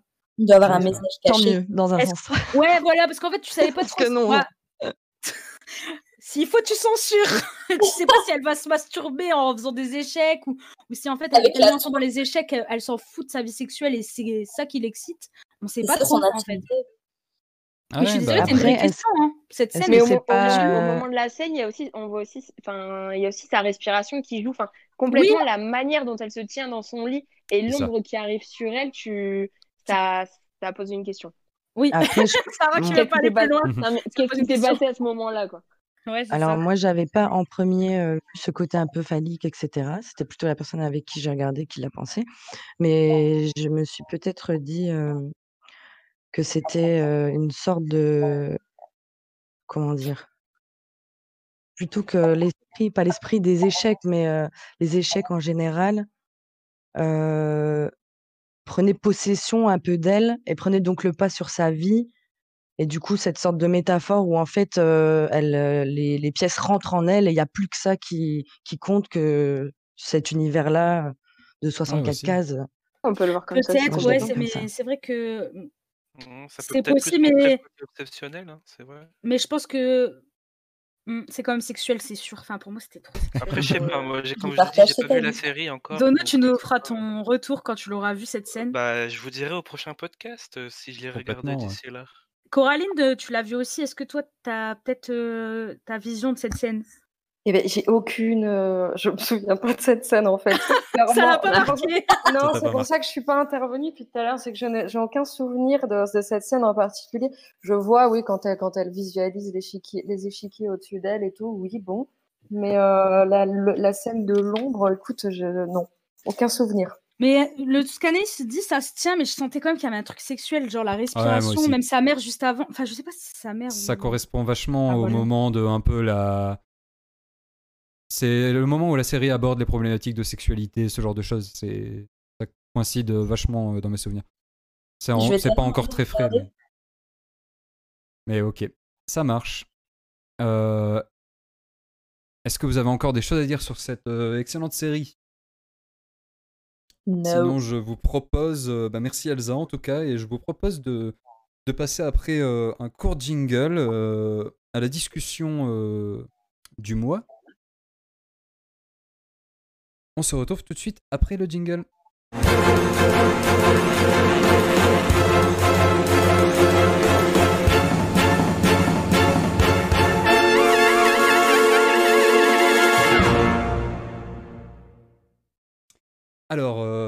Pour ce premier épisode, euh, on va parler des premiers amours euh, vidéoludiques, donc euh, les, premiers jeux vidéo qui euh, fait vibrer votre cœur de gamer, euh, ou de non-gamer hein, d'ailleurs, euh, on n'est pas tous... euh, on joue pas tous euh, autant les uns que les autres, hein. on a des très gros gamers et euh, d'autres qui sont plus, euh, euh, plutôt des joueurs occasionnels.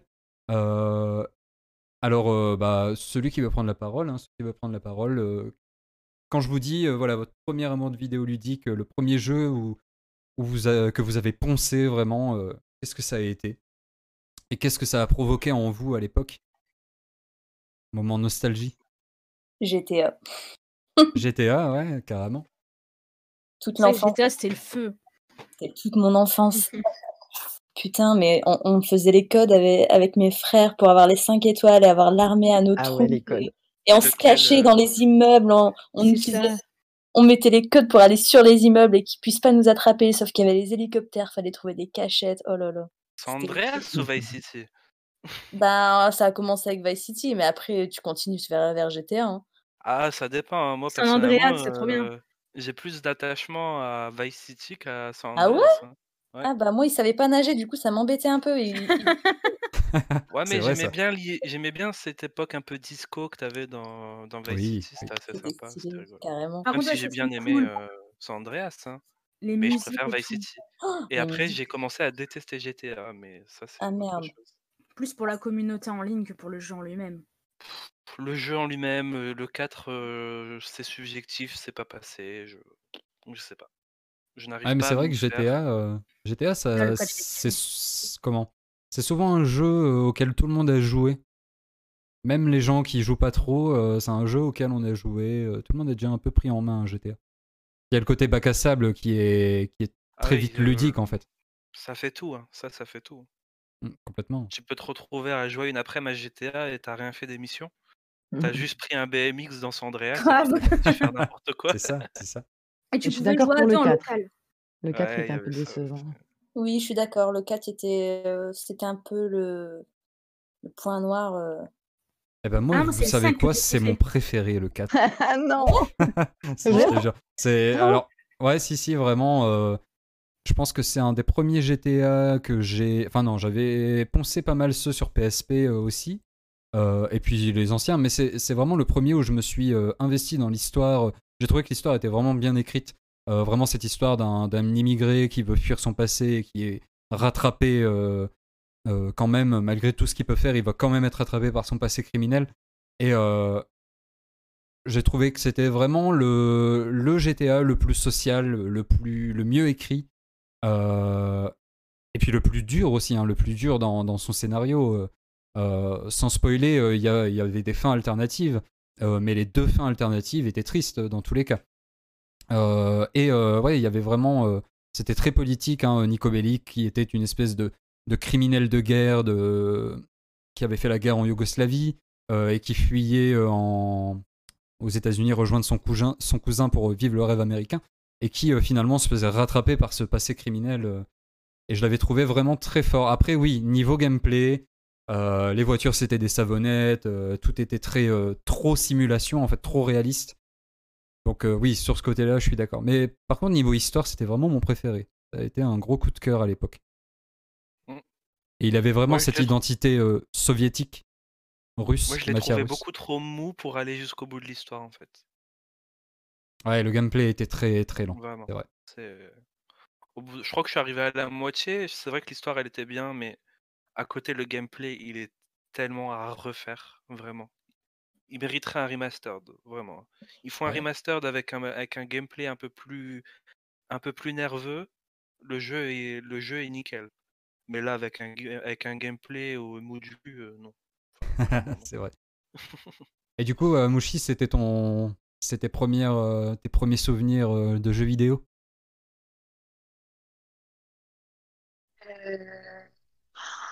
Faut remonter très, très loin. Donc oui, comme tu disais dans ton introduction pour ce thème, je fais partie de ces gens qui je ne suis pas une gameuse en herbe comme, heu, la plupart d'entre vous.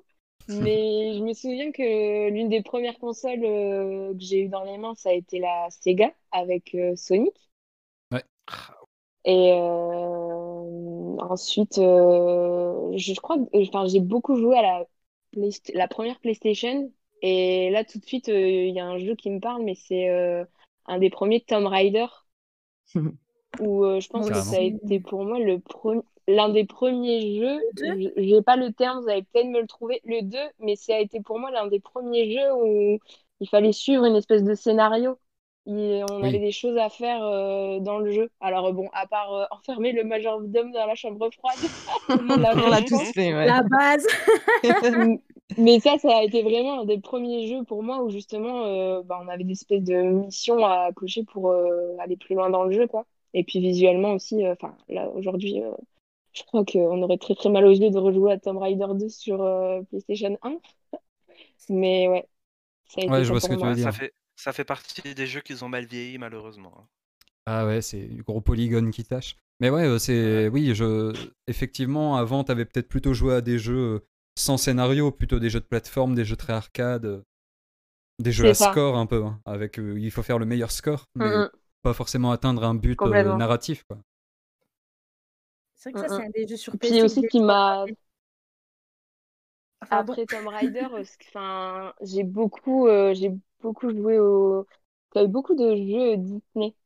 Je sais pas si vous vous souvenez? Sur, heu, PlayStation Oui. 1, genre, Ah, heu, les. Aladdin et compagnie, non? Bon, il y a aussi les Razmoket, bon à l'ancienne. Bon là, maintenant, on peut le dire, Ah, les Razmoket, mais ouais. non, je n'achetais pas tous les jeux. Je je les gravais et j'avais fait flasher ma PlayStation à Ah, pour pouvoir jouer aux jeux, heu Mais carrément. Il y a prescription, on peut le dire maintenant. c'est vrai. Moi, j'avais je voulais le Je faire, mais j'avais j'appelle Adopi tout de suite. Mais carrément. ouais, voilà, mon mon mon 1er rapport aux jeux, notamment, ça a été la PlayStation 1, heu et après, je pense qu'il y a eu la Game Boy, je pense tout le monde a joué à Pokémon. Bien sûr. Mais clairement, hein, Pokémon, Game Boy c'est Color? Dans le cœur. c'est une porte d'entrée incroyable, Pokémon. C'est encore une fois, c'est on y a tous joué pour des raisons différentes et on continue à y jouer peut-être pour des raisons différentes, donc c'est intéressant aussi.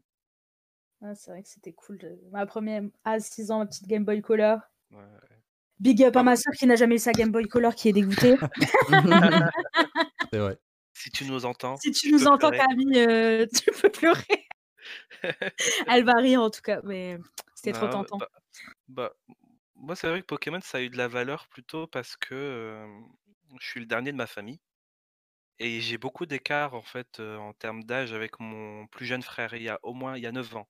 9 ans avec mon frère et 13 ans avec ma plus jeune sœur. Donc c'est vrai qu'avoir Pokémon, ça nous a permis de, ben, jouer ensemble, faire des combats Pokémon ensemble, faire des échanges, pouvoir collectionner ensemble et du coup, c'était ça a donné du lien, en fait. Je dis pas qu'on n'avait pas de lien avant, mais ça l'a renforcé, en tout cas.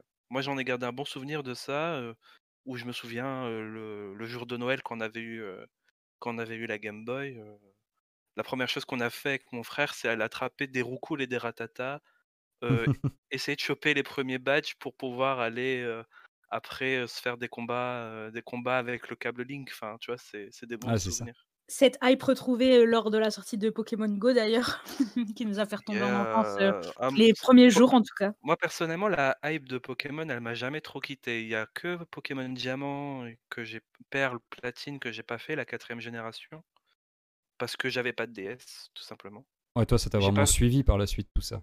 Voilà, moi j'ai fait la 5G sur émulateur, en fait, après et heu, j'ai repris avec XY, donc la 6e génération avec la 3DS Et depuis, je suis toujours un peu dedans, même si je vous avouerai que je commence à être de plus en plus euh, mitigé par rapport à la licence, dans le sens où euh, euh, c'est le pro, c'est, elle, elle souffre des mêmes problèmes que Dragon Quest, c'est que c'est des très bonnes licences, mais les euh, développeurs de, des deux licences ont, des- ont du mal à prendre des risques. C'est que depuis 20 ans, les deux, c'est la la même formule, c'est Ouais, la même recette, c'est toujours la même chose. Il n'y a rien de nouveau. Ou quand il y a des nouveautés, c'est pour, c'est pour que toi, en tant que gamer, tu te fasses un peu entuber derrière, en fait. Je vais prendre le cas là des DLC qui sont sortis sur euh, épée et bouclier. Le... Quand épée et bouclier est sorti, euh, Game Freak et Nintendo avaient pour excuse de pas mettre tous les Pokémon parce qu'ils n'avaient pas, euh, apparemment pas le temps, pas la place, euh, c'était pas utile. Ok. Les DLC ont été annoncés l'année dernière. Donc il y a eu deux DLC, il y a eu euh, Isole Armure qui est sorti en juin ou juillet de cette année, et Couronneige qui est sorti là le mois dernier. Et en fait, ce qu'ils ont fait avec les DLC, et c'est là que je trouve que la douille est énorme de la part de Game Freak et Nintendo, c'est que euh, bah, tous les Pokémon qu'ils avaient annoncés indisponibles dans le jeu de base, tu les retrouves dans les DLC. Ouais. Et ça, j'ai trouvé que c'était ultra malhonnête de leur part de te faire un DLC payant pour que tu puisses avoir les Pokémon en fait. Alors que tu devrais pouvoir les avoir librement et sans euh, comment dire, sans avoir de besoin de dépenser de l'argent en plus pour avoir les Pokémon.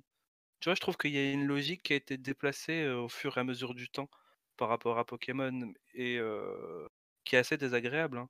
Ouais, ils ont DLCisé euh, les... le Pokédex, quoi. En gros, ils ont pris la moitié Oui, du Pokédex et ils ont dit Mais Ah, on retrouve aussi euh, un peu ça avec Smash, non? Smash Bros, où tu dois Ouais, payer pour avoir les héros. Mais, mais Ouais. Smash Bros, ils ont pris le, ils ont pris le virage de Street Fighter. Street Fighter ont fait ça, où ils te vendent de- les personnages à des prix excessifs. Et donc, du coup, ben, comme c'est, comme t'es de là, tu rentres dans du e-sport et compagnie. bah, Tu Ah, sais c'est que ça. les gens, ils vont, tu vas avoir des personnages favoris, les gens vont aller raquer. Mais c'est quand tu vois qu'un personnage c'est c'est 5 euros, tu fais les gars, faudrait peut-être commencer à vous poser les bonnes questions. tu vois. Et euh, Complètement. moi surtout que ce que j'apprécie pas du tout avec euh, Pokémon actuellement, c'est qu'ils ne savent pas euh, grandir avec leur fanbase. C'est, tu pourrais avoir des sujets beaucoup plus euh, matures dans Pokémon. On- la, mo- la moyenne des joueurs de, je pense, de Pokémon, ça doit peut-être être 20 ans. Ouais, Donc c'est euh, ça. tu C'est pourrais avoir des... Sachant que le virage, ils avaient commencé à le faire, le faire pour avoir, comment dire, une branche plus enfant avec euh, les Pokémon Go Let's Go et une franchise plus adulte avec la, voilà, la série principale qui mériterait vraiment d'être évoluée. Pour le coup, ça mérite vraiment de faire une refonte. Là, je pense qu'ils ont atteint, la limite, en tout cas, de ce qu'ils vont pouvoir te proposer en termes de jeux Pokémon classiques. Et il faudrait qu'ils prennent le temps, comme Assassin's Creed a fait, de se poser, de se dire ben, pendant deux ans, on va pas sortir de jeux Pokémon. Mais par contre, ça. quand on va revenir, on va vous mettre une claque dans la tête, les gars, vous allez rien comprendre. Ouais, entièrement d'accord. Mais justement, j'ai l'impression qu'il se repose sur le fait que c'est euh, le, le premier jeu vidéo de beaucoup de gens et du coup, il y a beaucoup de nostalgie et il mais joue il y a sur cette ça, nostalgie. mais, Ni- mais, Ni- mais Nintendo joue déjà beaucoup sur ça, quand, sur Mm. le fait Tous que, ces jeux, ouais. que Nintendo, c'est la première console de beaucoup de gens, et il y a beaucoup de gens qui ont eu la NES, il y a beaucoup de gens qui ont eu la Super NES, la Nintendo 64, une GameCube, une Game Boy, tout ce que tu veux. Ouais. Et Nintendo joue à fond là-dessus. C'est pour ça qu'ils sont pas du tout dans la guerre Sony et Microsoft en termes de puissance, de c'est moi qui va faire les jeux les plus graphiques, qui va faire la console la plus puissante et, com- et compagnie. Eux, ils ont compris que leur force de vente, c'est la nostalgie. C'est ce qu'on Ouais, leur ça. reproche souvent aussi de jamais Et aller plus loin, au final, de oui, toujours se reposer sur leurs acquis. mais le fait qu'ils se reposent sur la nostalgie, ça, ça, te, ça leur permet de te mettre des grosses douillasses. Je vais Ah, bah c'est ça, Ouais, le marketing. Non, mais je vais prendre l'exemple récemment là, de, ma- des- de la trilogie Mario qui, est- qui est- qui est sortie euh, en Ah ouais, septembre. ouais, c'est honteux. C'est honteux. Mais vraiment, c'est honteux ce qu'ils ont fait parce que c'est un C'est portage honteux. dégueu. Non, mais vraiment, c'est, je suis désolé, je m'énerve un petit peu, mais c'est un portage dégueulasse des versions euh, d'origine que tu as sur GameCube, sur Nintendo 64, sur Wii, qui a même pas été mappé pour être, euh, comment dire, faite pour la Switch. Ils te l'ont sorti comme ça de manière dégueulasse, 60 balles, C'est ça. 60 euros. Enfin, Et même un émulateur tourne mieux, quoi. Et ça, ça me fout les boules. Et quand tu discutes avec la fanbase qui, la dé- qui défend Nintendo en disant Ouais, mais les gens, ils ont peut-être pas pu faire Mario Galaxy ou Mario, euh, Mario 64 euh, parce qu'ils n'avaient pas les consoles. Tu dire Ouais, mais les gars, au bout d'un moment, euh, tu peux pas justifier toutes, euh, comment dire, toutes les mauvaises décisions d'une entreprise parce que tu as un, comment dire, un attachement affectif fort par rapport à cette entreprise. Tu vois? C'est vrai. Faut Ouais, complètement. prendre un peu de ce qu'ils te proposent. Bon, c'était mon Bah, petit laïus. Je suis d'accord, non, mais de toute façon, le but pour eux, c'est maintenant, c'est de faire, se faire du fric, jouer sur la collectionnite aiguë des, des geekos aussi, on va pas se Ouais, il y a un peu de ça. Il- il- le marketing Clairement. baise. Non, mais Mhm. clairement, mais ouais, c'est pour ça que enfin, je préfère qu'ils qu'ils investissent dans des licences qui, qui vont, comment dire, qu'ils étaient euh, très fragilisées comme euh, Fire Emblem. Fire Emblem qui a bien été relancé parce que la licence, elle s'est un peu pété la gueule après les épisodes Game Boy, dans le sens où ben, la popularité, elle était de moins en moins présente. Et que ça a été bien relancé avec les épisodes sur DS.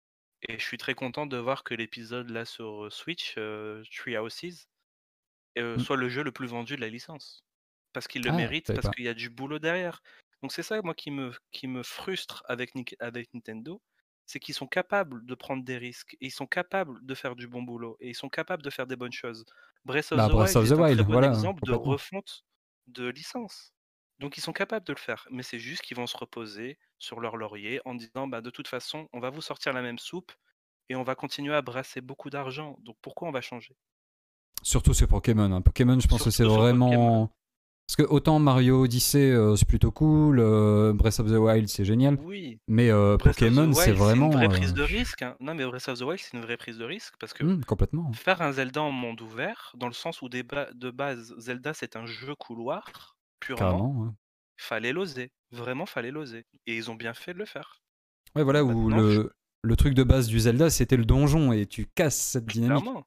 Et ils ont cassé complètement ça Mm. et ils ont fait un très bon épisode. Je dirais pas que c'est le meilleur Zelda qui est sorti parce que Ocarina of Time reste hors catégorie, mais oui. euh, c'est un très très bon Zelda, vraiment. C'est un très bon successeur à à Ocarina of Time en tout cas. Complètement. Ok. Je l'ai pas fini, mais je te dirai ça. Finis-le, Faut vraiment prends le. Après, c'est. C'est parce qu'en fait, il y a trop de possibilités. euh, ça Ouais, me mais pour, tu stresse. pour moi, Breath of the Wild, c'est comme Skyrim. Tu peux avoir fini l'histoire principale et avoir plein de trucs à faire à côté. Ça ne changera rien à ton expérience de jeu de finir le jeu, en fait. Ouais, mais du coup, je m'éparpille. Tu sais, je vais dans tous les sens et après, je sais plus où j'en étais. euh, Et c'est ça qui est trop bien, mais il faut que je m'accroche c'est un jeu à. qui est fait, c'est un jeu qui est fait pour toi si tu kiffes papillonner, vraiment. C'est ça, tu ouais, peux faire plein de trucs. Le, le jeu, le jeu est vivant, donc tu peux, tu peux tomber des fois sur des agressions de PNJ. Il peut se passer des trucs avec les différents mobs et tout ça. Tu fais, bah, vas-y, je vais aller voir ce qui se passe, quoi. Donc c'est c'est vraiment trop bien. C'est vraiment de l'exploration complètement libre pour le coup. Le, tu démarres Ouais. le jeu, le seul truc qu'on te dit, euh, même si on s'éloigne du sujet là, mais le seul truc qu'on te dit quand tu démarres le jeu, c'est vaincre Ganondorf. Voilà, c'est ta quête principale et maintenant tu te débrouilles, tu fais ce que tu veux. Clairement. Tu connais ton objectif à très long terme, mais euh, débrouille-toi pour le reste. J'arrête pas de me perdre, mais oui. Mais, mais ce jeu est fait perdre, pour se perdre. c'est ça. C'est pour se perdre, pour prendre le temps et pour, pour euh, prendre le temps de regarder ton environnement aussi. Ça a vraiment Ça été fait être. dans ce. euh, En fait, tu peux t'arr- tu, tu peux t'arrêter dans n'importe quel coin de, de, de Breath of the Wild et contempler. Et Ça a été fait pour. C'est pour ça qu'il n'y a pas de musique. On reproche à ce jeu de ne pas avoir de musique. Oh, il y a une bande Mais son il a été fait, il a été fait pour Ouais, être ouais, contemplé. ouais, Il n'a pas été fait pour jouer.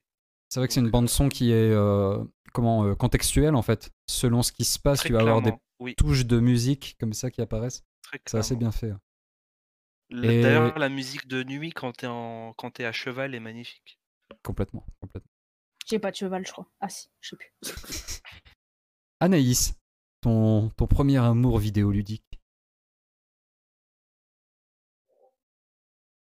Euh, alors, il y a beaucoup de bruit chez moi. hein. Je sais pas si vous entendez. Non, c'est Pas bon, du c'est bon. Non, ça va. Ok, ok, bon, cool. Euh, alors, pour mon... Alors, la question, c'est bien le premier ou alors celui... Enfin, Bah, la première, vraiment le le, premier? bah, ton premier euh, souvenir fort de jeu vidéo, si tu veux. Hmm. Le jeu que t'as poncé, tu vois. Il y en aurait, il y, a il y aurait deux jeux que j'ai envie de citer, donc hum, ceux des Resident Evil. Ouais, complètement. Ceux-là Ça pour doit le faire côté peur. horreur, etc. Donc, euh, Voilà, un petit traumatisme. Ça Toi, t'a suivi toute ta vie après tout ça. C'est vrai. Moi, j'aurais trop peur, je crois. Mais on m'a Mais dit que elle, c'était bien. toi, C'était t'avais bien. peur d'un creeper, alors. euh, Eh. C'est vrai, pardon. Après, il y, a- il y en a, il y en a beaucoup qui sont plus à citer, comme vous avez dit, les Pokémon, etc. Mais pour euh, sa particularité, j'aimerais citer euh, Socom Navy Seal. Donc, Oui. c'était sur PlayStation 2. Et en gros, alors pour ceux qui connaissent pas, euh, avec le jeu était vendu un casque. Et en fait, ce casque permettait de communiquer avec ses troupes et de leur envoyer des informations. Donc, euh, alors moi, j'y joue en anglais. J'ai su plus tard qu'on pouvait le mettre en français, mais je ne le savais pas à ce moment-là. Donc, euh, je m'amusais à envoyer euh, mes, mes troupes au combat, à couvert, etc. En vocal, c'était vraiment pas mal. Ouais, trop l'idée stylé. était géniale et j'ai pas compris pourquoi. euh, Ensuite, j'ai pas retrouvé des jeux de ce genre-là parce que je trouvais que l'idée était géniale. Voilà. Bah, C'était moi, j'avais joué à un jeu dans le même style. euh, je, je, enfin, je crois que ça ressemblait. C'était les- la série des conflicts. Euh, conflict euh, Vietnam et conflict euh, Desert Storm. Où pareil, tu jouais. euh, tu tu avais une troupe de genre. Une squad, hein, t'avais genre 5-6 gars. Et tu pouvais euh, alterner de personnage en personnage pour euh, faire des formations, donner des ordres, etc. C'était vraiment cool. ouais. Mais je, je pense que ce com ressemble un vocal peu. aussi? Bah oui, il me semble que tu avais des, des options pour, euh, pour le vocal. Ah d'accord, je Bah, me souviens D'ailleurs, Anaïs, si t'aimes beaucoup les jeux d'horreur avec euh, commande vocale, t'as Phantasmaphobia qui vient de sortir. Ah oui, euh, peux, tu peux on m'en a rentrer en ouais. dialogue avec une entité et c'est pas mal fait. Oui, oui, j'en j'en ai entendu parler. même, pardon, pas phobia, phobia. Phasmophobia, ouais. J'aimerais trop tester ce jeu d'ailleurs. Si vous êtes chaud un jour, euh, ça À m'intéresse. Ouais, fond. c'est un jeu à jouer en groupe, euh, je pense, pour vraiment kiffer Ouais, le non, moi je vais me chier potes. dessus, c'est pas la peine. Bah, si on est tous ensemble, c'est pas grave. C'est le même, cool. Non, moi aussi, je vais me chier dessus. je vais quand Et même là, me je chier regarde dessus. euh, Socom, je c'est suis exactement ça. flippette, hein, c'est- c'est ça pas la ressemble peine. beaucoup à Conflict, à la série Ok, Conflict. d'accord. Mais oui, oui, Ah. excellent jeu. du coup. Très, très Voilà. tactique pour le coup. Ouais, Ouais. génial. Et après, du coup, tu as poursuivi euh, cette, euh, cette longue lignée des jeux euh, militaro-industriels. J'exagère Ouais, j'ai le trait. suivi mais- euh, les deux voix, donc la voix de l'horreur dans toute la gamme, donc zombies, monstres, aliens, tout ce qu'on veut, et la gamme militaire. Donc Ouais. euh, après, j'ai Ouais, joué sur aussi. console, donc euh, c'est pas la même, Oui, c'est vrai, c'est vrai. Pour le coup, ces jeux-là étaient, étaient plutôt PC, ouais. Mais euh, t'avais les Ghost Recon aussi qui étaient vraiment cool. Oui, oui, ah oui, aussi. Un peu dans le genre. Ok. Euh, Coraline. Euh, ouais, bah moi, bah, le... enfin, après, moi, c'est je- c'est pareil, je suis une casual gamer, comme on dit. Mhm. Euh, je suis plutôt. euh, j'ai pas beaucoup joué, en fait, dans mon enfance. Donc, j'ai eu ma, ma- le premier jeu que j'ai poncé, c'est comme on a, comme on a déjà cité, ça a été euh, Pokémon. Et après, j'ai pas joué pendant des années. Ouais. Euh, donc, moi, j'ai un peu commencé le gaming sur le, sur le tard. Donc, euh, on va dire que le, le jeu qui m'a le plus fait kiffer, euh, du coup, depuis que j'ai un peu repris, c'est Last of Us, ouais. Ouais, carrément. Où je me suis totalement retrouvée. C'est totalement, enfin, là où je pouvais kiffer certains aspects du, de, de jeu, dans dans Last of Us, j'ai tout retrouvé, quoi. C'est euh, Le côté des- narration, tout ça. Énorme. Ouais. Ouais, donc euh, moi j'ai tout- j'ai kiffé la, la, la première partie et j'ai aussi kiffé la, la part 2. euh, La partie 2, j'ai Et j'ai ouais. vraiment euh, adoré. Quelle, quelle tristesse de, ne pas avoir de PS4 pour tester. Hein. Bon. Ouais, ouais, alors par contre, moi, tu vois, je suis totalement exclue de tous vos jeux sur ordi. donc moi, moi, je suis, euh, je suis Elle a un Mac, euh, bien évidemment. parce que j'ai un Mac, effectivement. j'ai encore eu le tour euh, euh, hier soir où, euh, où on m'a dit rejoins-nous sur ce jeu, mais non, j'ai un Mac et il n'est pas dispo. Fall Guys, Donc, euh, plus précisément. Voilà, exact. Donc euh, moi, je joue que, que sur Play 4. Ah, mais c'est vrai que The, The Last of Us, ça avait. Je trouve que ça avait été un grand pas dans, dans le jeu vidéo grand public. Euh, parce que ça avait quand même un scope de fou, euh, une narration euh, assez dingue. euh, quasiment. C'est quasiment du cinéma, quoi, je veux dire. Quasiment un film, ce jeu. Ah bah c'est clair que les cinématiques, tu peux carrément en faire un film. hein. Euh, façon, parce qu'il y a magnifique, une, parce qu'il y a une belle DA derrière et qu'il y a eu un bon jeu de doublage aussi. de- Ouais, ça, puis c'est un ça. peu comme comme euh, Red série, Dead, tu, vois- tu vois, c'est comme Red Dead, c'est ils hésitent pas, enfin ils en font pas des caisses, ils en font pas un tous les ans, ils hésitent pas à repousser s'il faut repousser. Last of Us 2, il a quand même euh, été repoussé plusieurs fois avant de sortir. Tout ça pour sortir un jeu qui est vraiment complet, qui est pas, euh, qui est pas plein de bugs. euh, et ça, c'est vraiment un truc qu'on peut apprécier, quoi. Pas comme un jeu Ubisoft, par exemple. Oh, oh, Oh, désolé, Watch Dogs euh, Legend, là, je vois les critiques, je suis en mode, oh mon dieu. Mais oui, Oui, oui, mais oui, mais c'est parce que c'est Ubisoft, alors il, faut- y a les bugs classiques de Ubisoft qui font que ça. le jeu est dégueulasse. Ça fait partie de l'expérience. Ça fait partie du package Ubi- Ubisoft. C'est- Tu sais que si tu joues un jeu, il va y avoir des bugs. C'est pas un vrai. problème. Mais ok, ouais, The Last of Us. euh, bah, moi, j'avais commencé à faire le, le premier euh, et j'ai toujours pas fait le 2. Mais, Mais euh, ouais, euh, bah bon. ouais, mais avec plaisir, je te le prête le 2. hein. Carrément, carrément, il faudrait. Ok. euh, Cécile, tu nous avais parlé du GTA, c'est ça Euh, Zaël, dis-nous tout. Bah moi alors euh, j'ai pensé à plusieurs jeux mais qui ont déjà tous été cités. euh, Pokémon bien évidemment. euh, J'ai eu la version rouge, j'ai adoré. euh, j'ai aussi pas mal joué à GTA pendant mon enfance, GTA 3. Tortank, quoi. Team Rouge. Salamèche forever. Oh yes. Drac au feu, euh, la base. Pauvre but bizarre remis de côté à jamais. Ouais, Bulle bizarre, c'était vraiment le choix. euh. Bulle bizarre, c'est comme les chocolats à la liqueur, quoi. Personne n'en veut. Pourtant, il est pas Non, si on l'adore quand même, on l'adore. Ouais, mais c'était pas le meilleur choix quoi. Non, je dirais plutôt c'est comme le pain au raisin. C'est tu, Oh. le, tu le manges, mais t'es en mode euh, ouais. C'est parce que bon, tu t'es trompé. Parce que tu te dis ah merde, je crois que c'était pas eu le choix, quoi. Donc ouais, il y avait ça et Pokémon. euh, bien sûr, Tomb Raider 2, euh, j'avais du coup le jeu sur mon PC, mon premier PC, sauf que c'était la démo. Je pense que, c'est- enfin, je me demande si on n'a pas tous eu ce, Ouais, ce pareil. jeu-là même. et euh, j'ai pas pu le finir. Je l'ai jamais fini, je crois du coup. Mais c'était le premier jeu de stress, etc. euh, vraiment. euh, What the fuck. Et sinon un jeu que donc on n'a pas abordé, euh, enfin qu'on n'a pas abordé, euh, auquel j'ai joué aussi dans mon enfance, c'était Tenchu 2. Alors je sais pas du tout si vous Oh, connaissez. bien sûr. C'est un jeu J'avais bien fight, aimé. ça, non? Non, c'est un jeu où De ninja. euh, de ninja, oui, tu dois être un peu euh, en mode euh, D'infiltration, même. d'infiltration, tout ça, tu as des, t'as des Ah, quêtes, des missions. Ça, ça me faisait stresser. Bien sûr, je criais tout le temps, comme à mon habitude. bien sûr. Et j'avais galéré, c'était un, un des jeux, de mes premiers jeux. où Je, tu, recommences à chaque fois pour y arriver, tu te trompes, et ça à force de faire que tu passes les paliers, quoi. Ah, excellent, euh, Tenchu. C'était c'était assez difficile en plus euh, dans mes C'était dur, ouais. Et c'était assez gore, hein, parfois, quand même, pour l'époque. Oui, oui, carrément. Ça, c'était Ouais, sur Play t'avais 1. des petites cinématiques et tout. euh, ouais, c'était très sympa. C'est très très cool. Et pour euh, la petite histoire, mon jeu était, c'était un jeu d'occasion, genre rayé. Et genre quand je faisais la fin du jeu, ça faisait un bug et je pouvais pas se finir. Genre j'arrivais t'as jeu, jamais fini tes quand, jeux. quand euh, le, Terrible. quand le disque était rayé et que ça Ouais. faisait sauter le jeu, mais ça, c'était c'est terrible. cette frustration, je pense, quand t'es là et, à chaque... et je l'ai refait plusieurs fois la fin. Et à chaque fois, ça marchait pas en fait. Donc j'étais deg. Ça m'étonne que tu ne parles pas, Elsa, de Harry Potter à l'école des sorciers. Non, Harry Potter Oh là et la là. chambre des Et la chambre des secrets. Ah ouais, sur- Ah là là, le best. Aïe, aïe, aïe. Alors ah Où oui, tu pouvais avec le voler fameux dans doublage euh, Malfoy, Granger, Potter. Granger. Oui, le lancer de troll et tout. Euh, Ah, le lancer de gnome, trop bien. Ah, j'ai joué à tous ces jeux-là sur PC à l'époque, c'est vrai.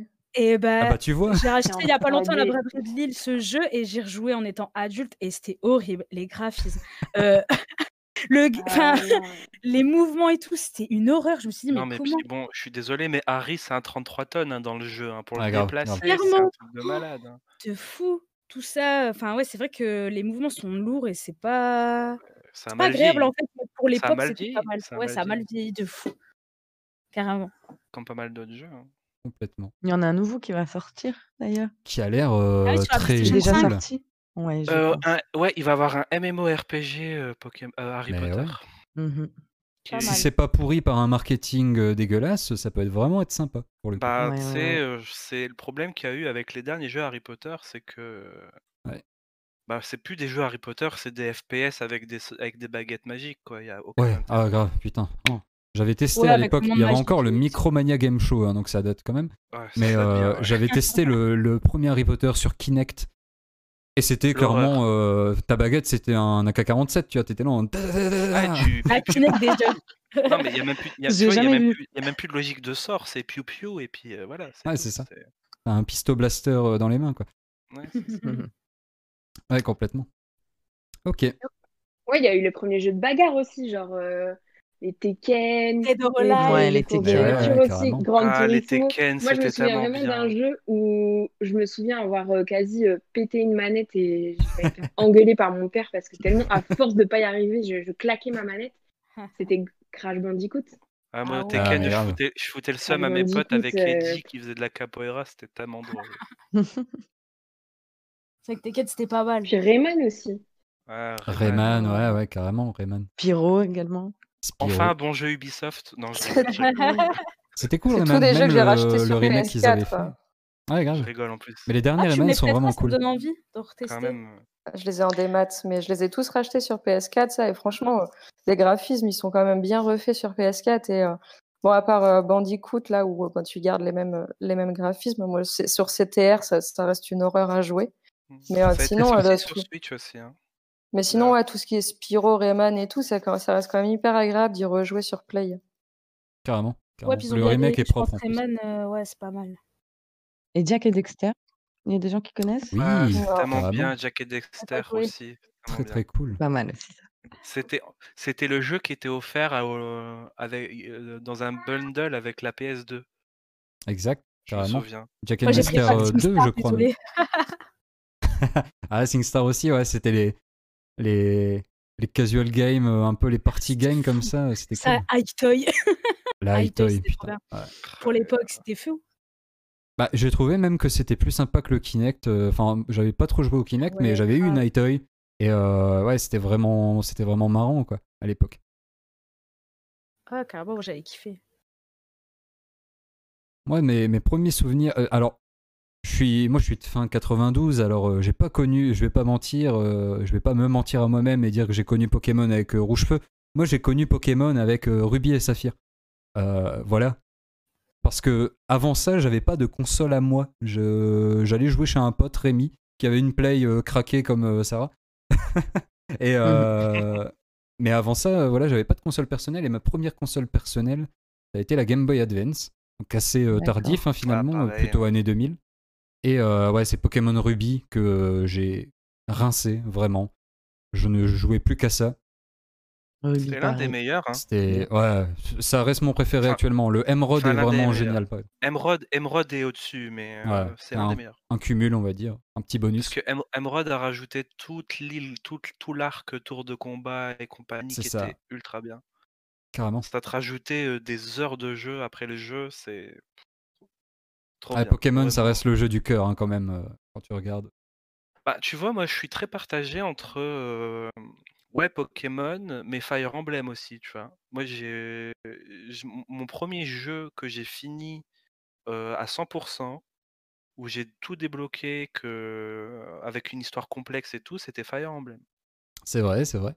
Ça a été mon premier jeu difficile à faire parce que Pokémon, enfin, avec le recul, c'est pas si difficile que ça une fois que tu as compris les Non. mécaniques. Ouais, c'est- Alors que Fire Emblem, tu peux être ultra bon dans les mécaniques. Si t'as pas monté les bonnes unités, au boss final, tu te fais rincer et tu peux recommencer ta partie parce que tu ne passeras pas du tout le boss final. ouais, c'est ça, c'est comme dans. Ouais, complètement. Et puis tu peux même pas euh, euh, XP euh, à la Dragon Quest, quoi. Bah, c'est- c'est- Non, tu peux pas XP à la Dragon Quest, c'est que tu as, des des combats par chapitre. Euh, et ça veut dire que tu dois, euh, dans tes chapitres, bien choisir tes unités en fonction des unités qui est en face de toi pour avoir la meilleure réponse, mais aussi pour pouvoir XP des unités stratégiques en vue de finir le jeu. Sauf que ben, quand tu as le jeu la première fois, tu sais pas qu'il faut faire ça. Parce que tu te dis pas, ouais, le boss de fin, il va être dur. Tu joues et puis tu kiffes, puis tu arrives au boss de fin et tu fais, ah ouais. Donc là, je viens de passer 30 heures et je peux recommencer parce que j'ai pas les bonnes unités. Mhm. Ah ouais, c'est ça. Mais c'est c'est comme disait Sarah, c'est les premières euh, rages euh, où tu pètes. euh. Moi, j'avais mis un j'avais mis un coup de tête dans ma Game Boy Advance en jouant à Rayman 2 Ah ouais. et euh, j'avais dit à mes parents. Coup de boule. oui, oui, désolé, c'est c'est hardcore. Il a Et du cassé. j'avais dit à mes parents que, que je l'avais fait tomber. Euh, J'espère qu'ils n'écouteront jamais ce podcast. J'avais dit à mes parents que je l'avais fait tomber, ce qui était faux. hein, je m'étais énervé dessus. Et, euh, Et voilà. Il y a J'étais prescription au pire. La prescription. Et euh, ouais, je sais pas pourquoi j'ai mis un coup de tête dedans. euh, c'est un peu, un peu extrême comme. Et sinon, mon, après, mon mon- second jeu. Ah bah vas-y, donne. Vas-y. Euh, non, bah vas-y, toi d'abord, je ferai après. Mon, mon second jeu, un de mes premiers jeux auxquels j'ai énormément joué. J'étais un gros fan de Indiana Jones quand j'étais enfant. Je suis toujours. Et quand j'avais eu mon premier PC après ma communion en sixième, lol, euh, j'avais eu un PC et j'avais acheté le jeu Indiana Jones, c'est le tombeau du roi maudit. Euh, je crois que c'est ça. Ouais, c'est ça.